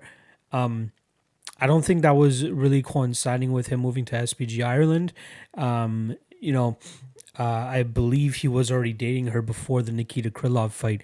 So, and we all know about the Nikita Krylov fight. He actually, um, uh, he he had that training camp at uh, at, at TriStar, and I find it weird with Johnny Walker now. Like we've seen him, I believe we've seen him go to Jackson's now. We've seen him go to TriStar, and he literally spent one training camp at TriStar, and now he's hopping over to um, SBG Ireland. Um, Walker's a tougher guy to coach and you kind of let him you got to let him be himself in a sense like a lot of his game does come from um a lot of his game does come from his power his his athleticism and his explosiveness um, and his strength too. The guy's six six. Uh, you know he's absolutely shredded for the division. I think he'll be the stronger one here too against Ryan Spann, and he'll be the quicker one too. Um, so it's tough to go in there and be like, all right, this coach is going to be the one that sets him straight. This is the one that's going to make him more technical or make him smarter or whatever the fuck it is. I don't think that's going to happen with Johnny Walker. I think you just got to give him the the the nuts and bolts of some of the basics in terms of like when he's up against the cage in terms of like digging for underhooks and how to stay off the cage and and those small things. But otherwise, the guy's just a loose cannon, and you kind of let it gotta let him do that so that he's able to go out there and perform and get these knockouts because it's gonna be tough to really see him go out there and get decision victories. Um, this could be a fight where he could get a decision victory, but I think that uh, the the knockout is probably uh, more favored here, um, at least in my mind. One thing I noticed in that Nikita Krylov fight is he didn't seem to respond pretty well to Firas Zahabi, and I'm not sure if that was just like a, an issue going into the into the fight or throughout the training camp, or you know the reasoning as to why he left Tribes TriStar so quickly and didn't bother giving it at least another try. You know, no pun intended there, but uh, you know, for another fight, getting getting it, uh, you know, letting it settle in a little bit more, seeing if they need at least more than one fight to get comfortable with each other. But he just was not. It didn't look like he was responding at all to Firas in those corners. I would highly suggest for you guys to go back and watch that Nikita Krylov fight and just look at their exchanges in the corner. Like it, it just seemed so off. It was weird.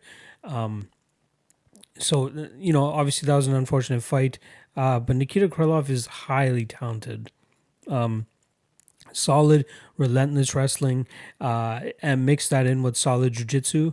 Uh, and that's where I think he uh, Krylov has the advantage over Spann is the jiu-jitsu and the technical aspects of it. That's why I think he was able to keep Johnny Walker down for as long as he has. Uh, Ryan Spann, on the other hand, I'm seeing a lot of takes out there with people saying that, all right, all he needs to do is take Johnny Walker down and he's going to be smooth sailing. If you go out and watch those fights with Johnny Walker where he takes some of these guys down, one, he has trouble taking them down. Let's get that first and foremost clear. Two, he has trouble keeping them down. Sam Alvey. And Sam Alvey's always done a good job in his career in terms of like takedown defenses and staying on his feet. Uh, but, you know, Sam Alvey's a fat light heavyweight. You know, he's a he's a fat middleweight uh, essentially. Like when he was truly fighting and was actually taking it seriously, the guy was a middleweight, and now he just doesn't give a fuck about like really staying in shape. He kind of just you know uh, focuses on his power and hopes that that's enough to to get him victories in these fights. Obviously, that wasn't that didn't really come to fruition in that fight against Ryan Spann, but he was close. You know, sometimes he did hurt Ryan Spann, and if we look back at Ryan Spann's couple fights, so we, we know the last loss that he incurred was the uh, the Karl Roberson uh, fight, uh, the contender series. Roberson is also now a middleweight. Let's not forget about that. But Roberson elbowed him to death within 15 seconds. But since then, he's been on a what five, six, seven, eight fight winning streak, but questionable competition in my opinion. So Myron Davis, if you guys remember him, he was on the Ultimate Fighter, but that dude's like a, again a fat middleweight. Like he's not really a true light heavyweight. Uh, and we saw Ryan Spann easily get Myron down, and Myron was able to find his way back to his feet. So I, I find that a little bit concerning. Alex Nicholson, another fight that he had. Uh, you know, that was uh, three, two or three fights removed from his uh, Karl Roberson knockout. Um, there was a moment in that fight where Ryan Spann was close to getting knocked out. You know, I mean, Alex Nicholson was defending a takedown and he was hitting him with beautiful hammer fists while defending the takedown, and it hurt Spann. You know, it caused Spann to move backwards and fall to his back. And if Alex Nicholson had a little bit more power or a little bit more cardio, he probably would have been able to finish that fight. But it seemed like he gassed himself out trying to finish Ryan Spann, and then Spann did a good job in terms of like countering one of his punches and uh, putting him out and finishing him with like less than 30 seconds left in that first round. Um, Emiliano Sordi didn't really get a chance to get going. That guy has some solid power, but he got guillotine choked within 26 seconds. Luis Henrique is a meh fighter, you know, kind of slow. Uh, Nogueira, we don't really even need to say much about him. Uh, Devin Clark, not really a knockout puncher, wants to go out there and try, try to wrestle fuck you. Uh, and Ryan Spann, you know, did what he did, guillotine choked him. And then the Sam Alvey fight, that one got a little bit sketchy. You know, um, Sam Alvey had some moments in there where he where he clipped and hurt Ryan Spann. So I think Johnny Walker just possesses this next level of of power that Ryan Spann really hasn't faced since he fought Karl Roberson. I think the closest since that fight was uh, Alex Nicholson, and we saw you know Nicholson was able to hurt him. I think if Ryan Spann tries to like get too desperate with these takedowns, we'll see some of these elbows come down and, and really hurt Ryan Spann. I think he'll have a tough time getting Johnny Walker down, and I think he'll he he'll even have a tougher time in terms of keeping Johnny Walker down. The dude's strong. The dude is the dude is uh, fast. That's another thing that Spann's gonna have to put up with here is the the the the speed advantage that Johnny Walker will have, and then obviously the power. We know the power is all in Johnny Walker's favor here. Um, my my only concern with Johnny Walker is like the the continuous moving of cabs.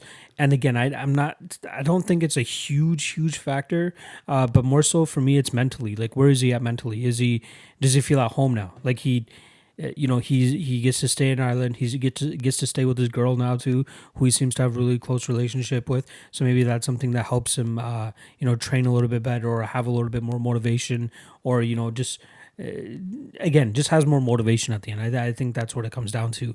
But I think that uh, this is a good matchup for him, and I see why Walker is slightly favored. You know, pre-tape, I, I was leaning Spann. I thought he was the more complete fighter, but when you really, uh, you know, knock it down to the nuts and bolts of this fight, I just think the speed and power of Johnny Walker is going to be a little bit too much for Ryan Spann here. So I do think we'll see a first round KO for Johnny Walker after Spann, you know, has a little bit of difficulty in terms of taking Johnny Walker down.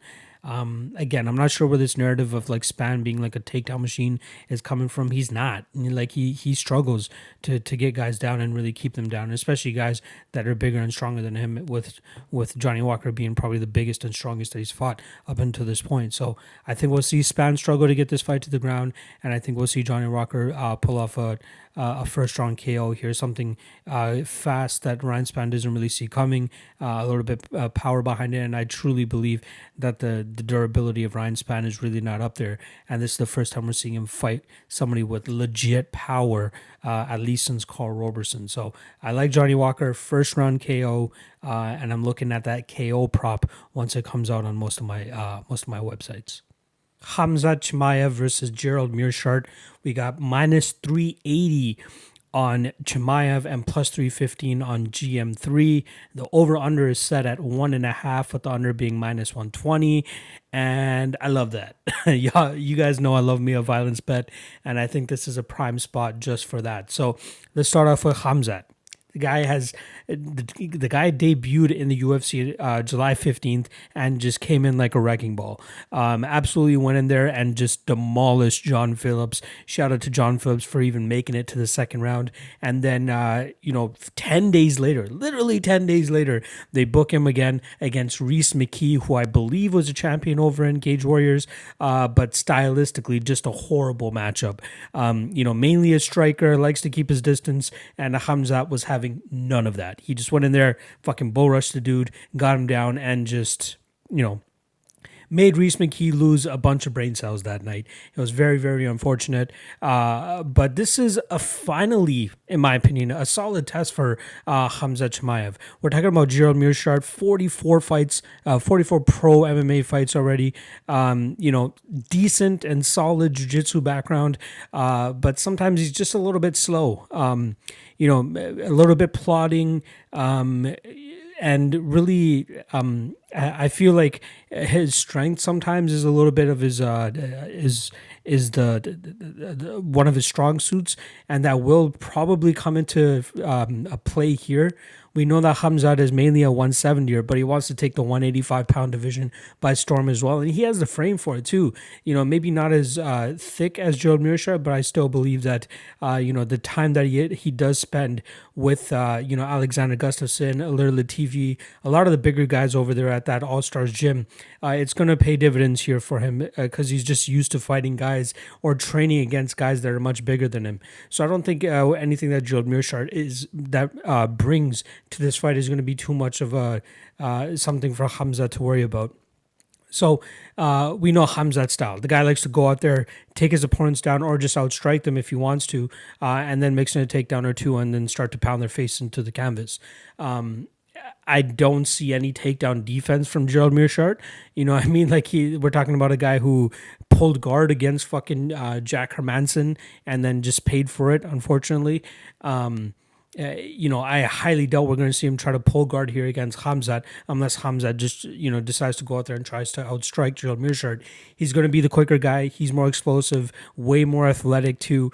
And even going into taping this fight, I was like, all right, you know, this this is going to be his first legitimate test. Uh, you know, I'll probably stay away from Khamzat here. Uh, maybe sprinkle GM3 sub or something like that. But after running the tape, man, it's it's really tough to make a uh, to to make a, a, a a solid case for Gerald Meerschaert. You're strictly, if you're betting Gerald Meerschaert here, you're strictly thinking that okay, his jiu-jitsu is good enough to one um, uh, sweep Khamzat because he's not going to go out there and take Khamzat down. Let's be real. I believe that Khamzat's uh, takedown defense will be good enough for him to be able to, you know, if this fight does hit the ground, he'll be the one that's on top. My only little bit of concern, it's a very slight concern, uh, is if uh, Meerschaert pulls off a sweep of some sort. Uh, and even that, like I, I, just don't see that happening. And if uh, at, at, the current odds, I just don't see a, a justification of betting Gerald Meerschaert here. I still think there's a little bit of value uh, on Khamzat at this line. Let's be honest. Obviously, he needs to go out there and prove it. But everything that we've seen from him, like I legit went through all the fights that we have on the tape index of this guy. He doesn't show any weakness. Like he shows solid awareness. Um, I think the best jiu-jitsu guy that he's faced to this point was a guy named Marco Kisic, uh, who was 4-0 at the time. This is November of 2018. Uh, Kisic is now 5 and 1, but the guy was 36 at the time. You know, I mean, he's uh, he did start in jiu-jitsu late. Um, even Khamzat was a little bit um, cautious about you know messing with him in the jiu-jitsu room right off the bat, but then eventually he took him down and started pounding his face and. But uh, yeah, I think Gerald is just he seems durable at times, but this is going to be the first time he's fighting a guy that like throws bombs like this from on top and is just as aggressive as Khamzat is here. So uh, instead of playing Khamzat or even parlaying him here, I do prefer the under one and a half because I think that if uh, you know if Gerald does pull off a reversal of some sort, he's gonna go from sort of some sort of choke or or submission, or if he throws up something from the bottom, uh, you know, it's probably gonna happen under the one and a half mark. If this goes over the one and a half mark, I think Gerald is just gonna be too gassed. I don't see him being able to pull off any type of submission against a guy like Khamzat. You know, he has been able to pull off late submissions in the past against. Uh, uh, you know other opponents. Um, I believe Trevin Giles was one of them that he was able to get a third round submission on. But this is not Trevin Giles. I mean, this is Khamzat fucking Chimaev. And again, I know he has a lot to go out there and prove. And this is a first, like, this is a solid stepping stone for him, or at least a solid progression in the right direction. Um, and I think he passes with flying colors. I'm still going to take Khamzat Chimaev to win this fight by first round uh, TKO, probably a ground and pound of some sort.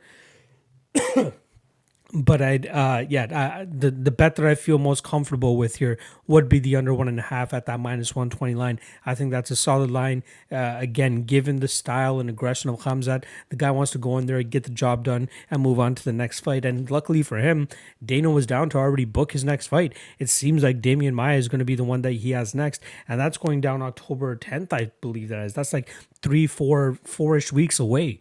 So I truly believe he wants to go in there, uh, get the job done ASAP, take as minimal damage as possible, and then start focusing on that Demian Maia fight, which, in my opinion, uh, is a very, very solid test for him.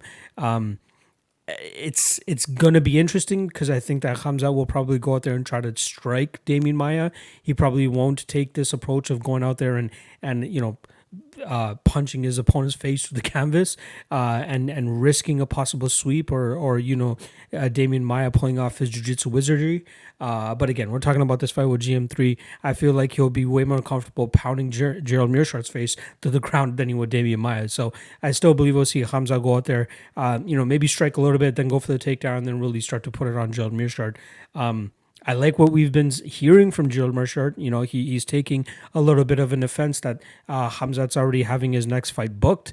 Um, so that's some positive fuel for him there, uh, which again, which is why I like the under one and a half. You know what I mean? So even if we see some freak shit happen and Gerald Meerschaert sweeps Khamzat Chimaev and gets him in an arm triangle choke or whatever the fuck it is, at least we're covered with the under one and a half because I don't think uh, we'll see, you know, beyond the seven and a half minute mark in this fight. So lastly, Khamzat Chimaev to win this fight in the first round via TKO, but the best bet, in my opinion, for this fight would be the under one and a half. Donald Cowboy Cerrone versus Niko Price. We got minus 150 on Price and plus 130 on Cowboy. Uh, over under at one and a half, minus 105 for the under. Um, but the line that I'm most intrigued by is the minus 115 on Niko Price to win inside the distance, and even Niko Price to win in round one, plus 275. Um, on the flip side, the most intriguing line for Cerrone would be win by submission at plus 550, as I believe that's probably his best path to victory. So let's actually start off with a hybrid. He's coming off a loss to Vicente Luque in a fight where he, it was way more competitive than a lot of people believed it would be. You know, a lot of people thought it was just Niko Price in round one. Uh, otherwise, you know, Vicente Luque would just like mollywop him for the rest of the fight. Um, but it was close and competitive. You know, uh, I believe Niko Price got the judges' uh, nod on the first two, or sorry, the uh, the first round. The second round, a lot of the judges gave it to Vicente Luque, and then that third round, uh, it was getting close. It was really really close, and then Vicente Luque just absolutely drops him with a beautiful left hook, um, which like blows up Niko Price's eye, possibly broke his uh, orbital. Not 100 percent sure what happened there, but it was a pretty bad stoppage there. Um, like in terms of how bad his eye actually looked. Um, but yeah, solid win for Vicente Luque there, but it showed a lot from Niko Price. It actually did not make his stock go down at all. Um, you know, I thought it made his stock go up, if anything. Um, and uh, yeah, like technically, like on the feet, he's starting to put it together a little bit. You know, he's closing distance quite well with his reach. Uh, he he has this like weird body type. He looks so ginormous. Uh, we got a 76 inch reach for Niko Price and 73 inch reach for Cowboy. Cowboy also has a one inch height advantage, but um, d- just the size wise, man, Niko Price is just a, a, specimen of some sort. Like it's insane how good he looks uh, physically, pretty much at all times. And this is a guy I think if like he loses two, three, four fights in a row, it's going to be hard pressed for the UFC to go out there and cut this guy, considering he's always you know action packed type of fight every single time. Like that Vicente Luque fight that he had was his uh, it was his first time going to a third round in the UFC, second time in his career, and we're talking about a guy that has 18 fights at this point in time. So it's all action. It's whether him going out and killing his opponent or his opponent, you know, uh, killing him. Pretty much, it's it's insane uh, watching his fights.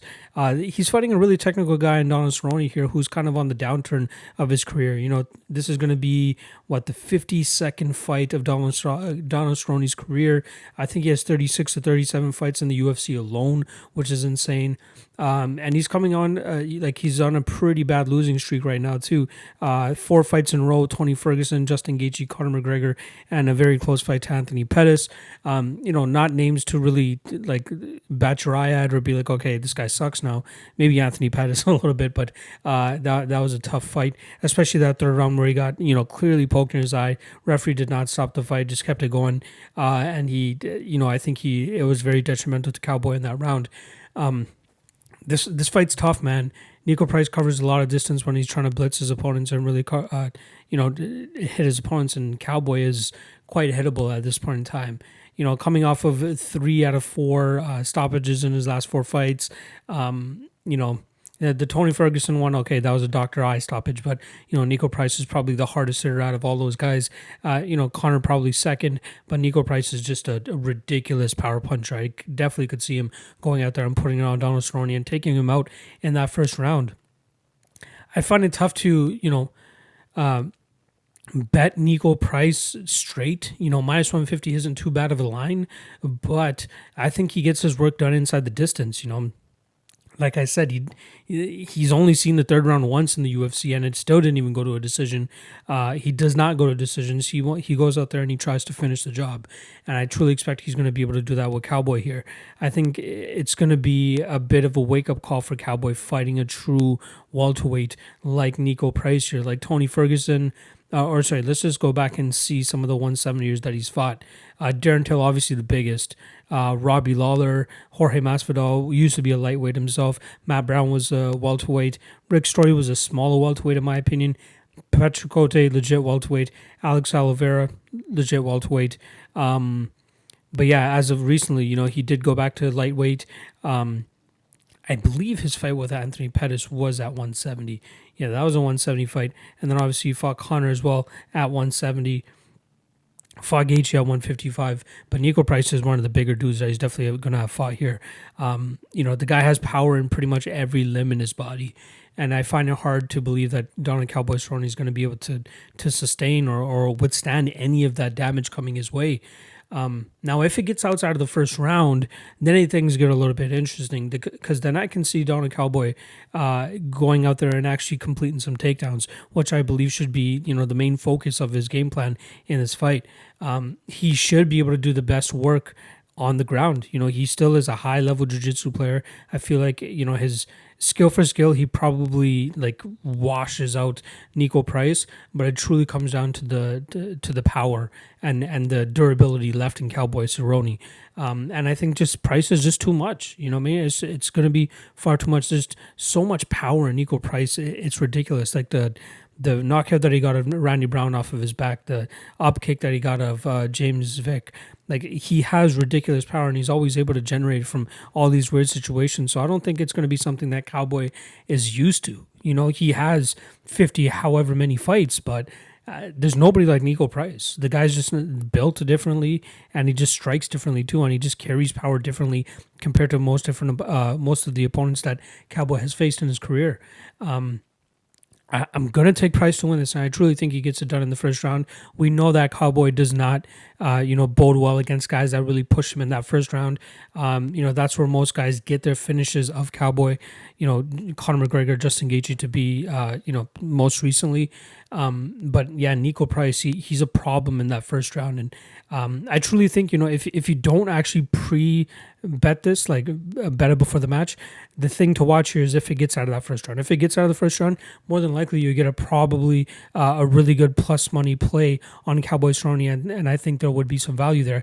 But I don't think we see that. I don't think we see this reach the the second round at all.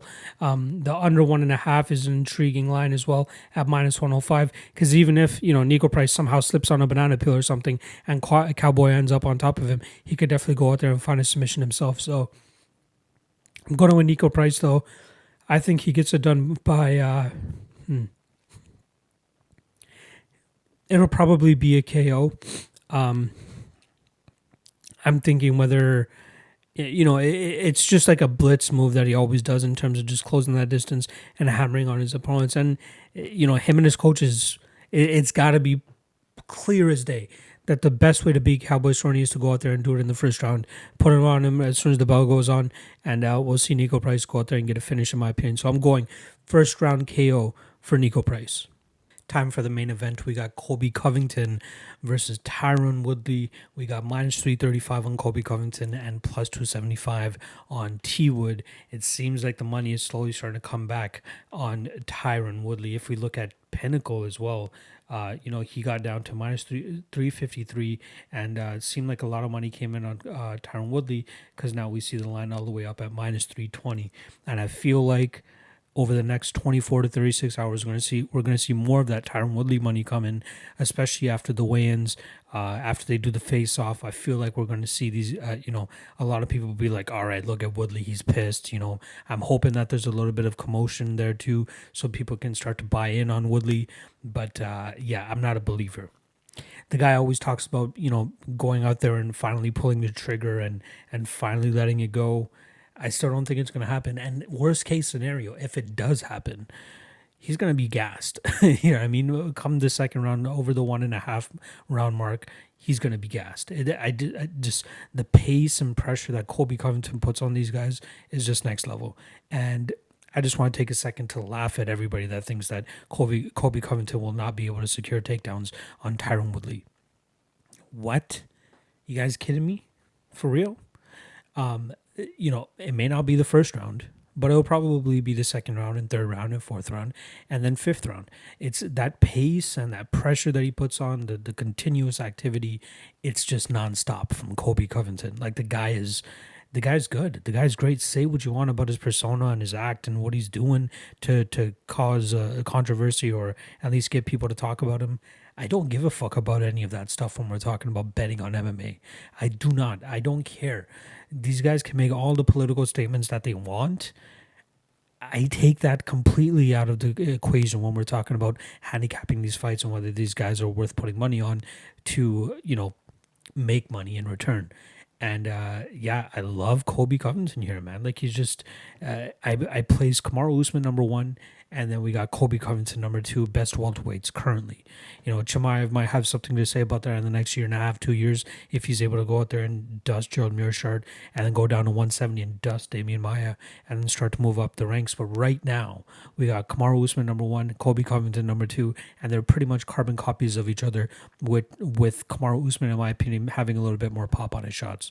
Um, I know uh, uh, Colby's coach came out recently saying that, oh, you know, um, uh, if if he just changes his stance, he'll have a little bit more pop in his shots. I'm not really believing too much in that, and I'm hoping with Colby Covington going over to a new training camp. I believe he's gone to MMA Masters, if I'm not uh, mistaken. But uh, I hope they don't try to change what's not broken. You know what I mean? Like that fight with Kamaru Usman was super fucking close, and it probably if it went to a decision and you know that fight didn't get stopped with Colby Covington, uh, you know, uh, getting dropped in that fifth round, it probably would have gotten Kamaru Usman uh, in the fifth. But there are a lot of people that were given you know Colby Covington up to four rounds, so he probably would have come out on the judges' scorecards with the victory.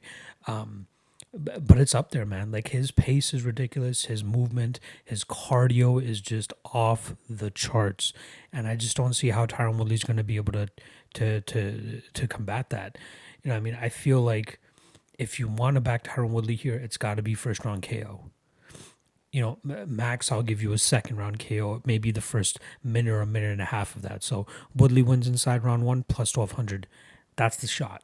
That if you want to bet Woodley, that's the shot. If you want to sprinkle a little bit more on Woodley in round two, that's the shot. After that, it's all fucking Colby Covington. I'm telling you guys that right now. I am super fucking confident in Colby Covington here. This is the matchup I've been waiting for for a long time now. Like anybody up against Tyron Woodley that has proper cardio, proper pace, proper pressure, I'm taking I'm taking them.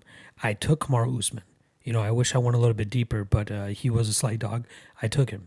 Uh, Gilbert Burns, slight dog, took him there too. Colby Covington, heavy favorite, will more than likely take him here too. It's worth it. I believe that there is value on Colby Covington all the way up to minus 350. And that's me just personally set my own mark of minus 350 that I'll never bet a fighter straight worse than minus 350. And this guy meets every fucking criteria. Again, I'm not sold on the whole thing that uh, Tyron Woodley is going to go out there and, you know, let the guns blaze. And even, again, even if he does, his cardio and his gas tank just not is not built for that if anything, that's just going to lead to a late Colby Covington finish. You know what I mean? Um, I'm seeing a lot of people out there saying that, okay, why play Colby Covington straight? You might as well play him to win by decision. This is the first time that Colby Covington is fighting somebody with as bad of a gas tank as Tyron Woodley for a full 15 or sorry, 25 minutes. Um, the only thing that scares me is like, is the output gonna catch up to Tyron Woodley, and do we get like a fourth or fifth round mercy stoppage where he just continuously starts to take Woodley down, or it gets a standing TKO up against the cage? Uh, people can say what they want about uh, Colby Covington not having any power in his hands, but it doesn't really need to come down to power. It's just overwhelming. You know, I mean, if you, if Woodley's not intelligently defending himself in the fourth and fifth round when he's gasping for air I could see the referee stopping it. I could absolutely see the referee stopping it. So if you're giving me plus 1800 and plus 2300 on Colby to win in round four, round five, I'm definitely taking a small shot on that too. Um, yeah, I'd, I'd love Colby in the spot. I'm just waiting for the odds. Uh, I feel like again, I have no issue taking the shot at minus 350, uh, but I feel like we're gonna get a little bit of money coming in on Woodley after the weigh-in, so I'll just sit back and wait and see what happens there. But uh, yeah, I love, love, love this spot. I've been waiting for this fucking spot, um, and people, I, I will gladly eat all my words if Woodley goes out there and knocks him out in the first round, because that is his only path to victory. His only path to victory. Every other round, Colby Covington absolutely murks him. Absolutely. Maybe jujitsu. Woodley gets a little bit of an edge just because of his credentials, but again, I don't I don't see him fucking you know, taking down Covington and just holding him there. That's not going to happen. Covington is too active. Uh, Woodley doesn't do a really good job of holding opponents down anyway.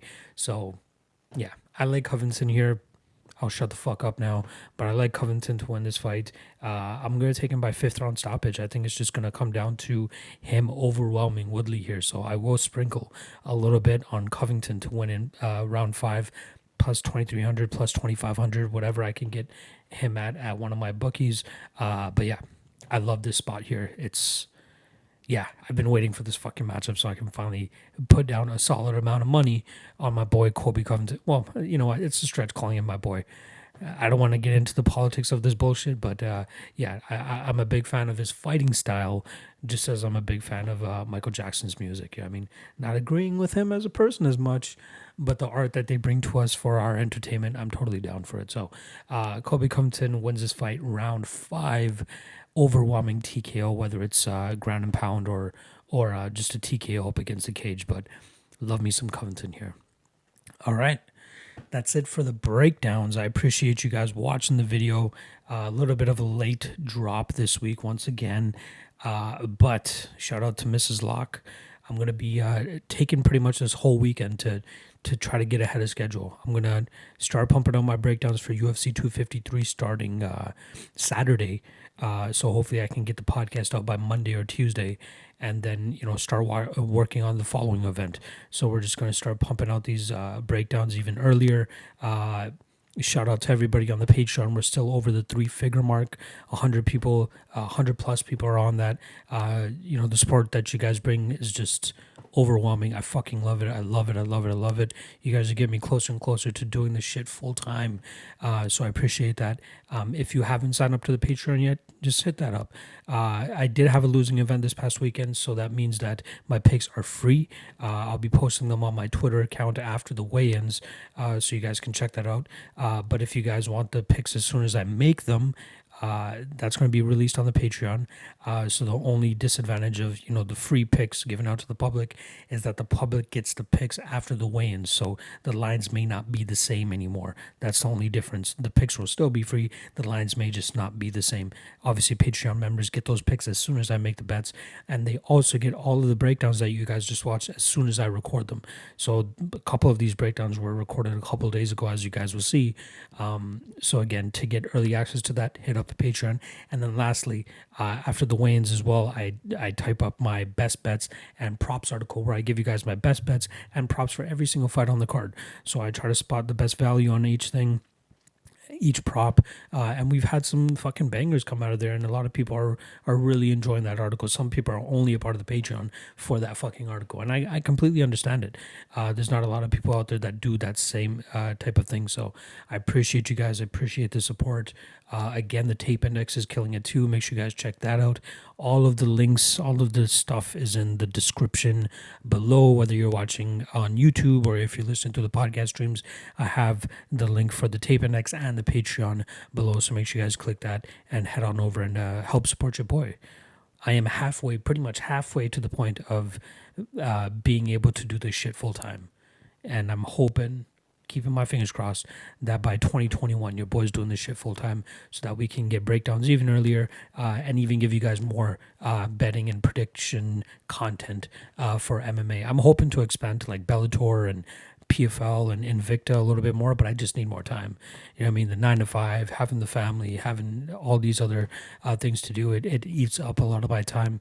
Thankfully, I have a very supportive significant other, uh, so it makes it a little bit easier. But then there are nights like this where I'm up till like fucking 2 a.m. finishing up my podcast, hoping to get it out to you guys ASAP. And then I got to be up in about five hours for work. So I'm hoping that I can leave that nine to five soon enough so I can do this shit for you guys full time. Uh, all right, I'll shut the fuck up. Check out the Patreon description below. Uh, good luck this weekend, and I will see you guys for UFC 253. Super excited for that card, headlined by Paulo Costa and Israel Adesanya, as well as a new light heavyweight champion in Jan Blachowicz and uh, Dominick Reyes. All right, I'm gonna shut the fuck up. See you guys next week.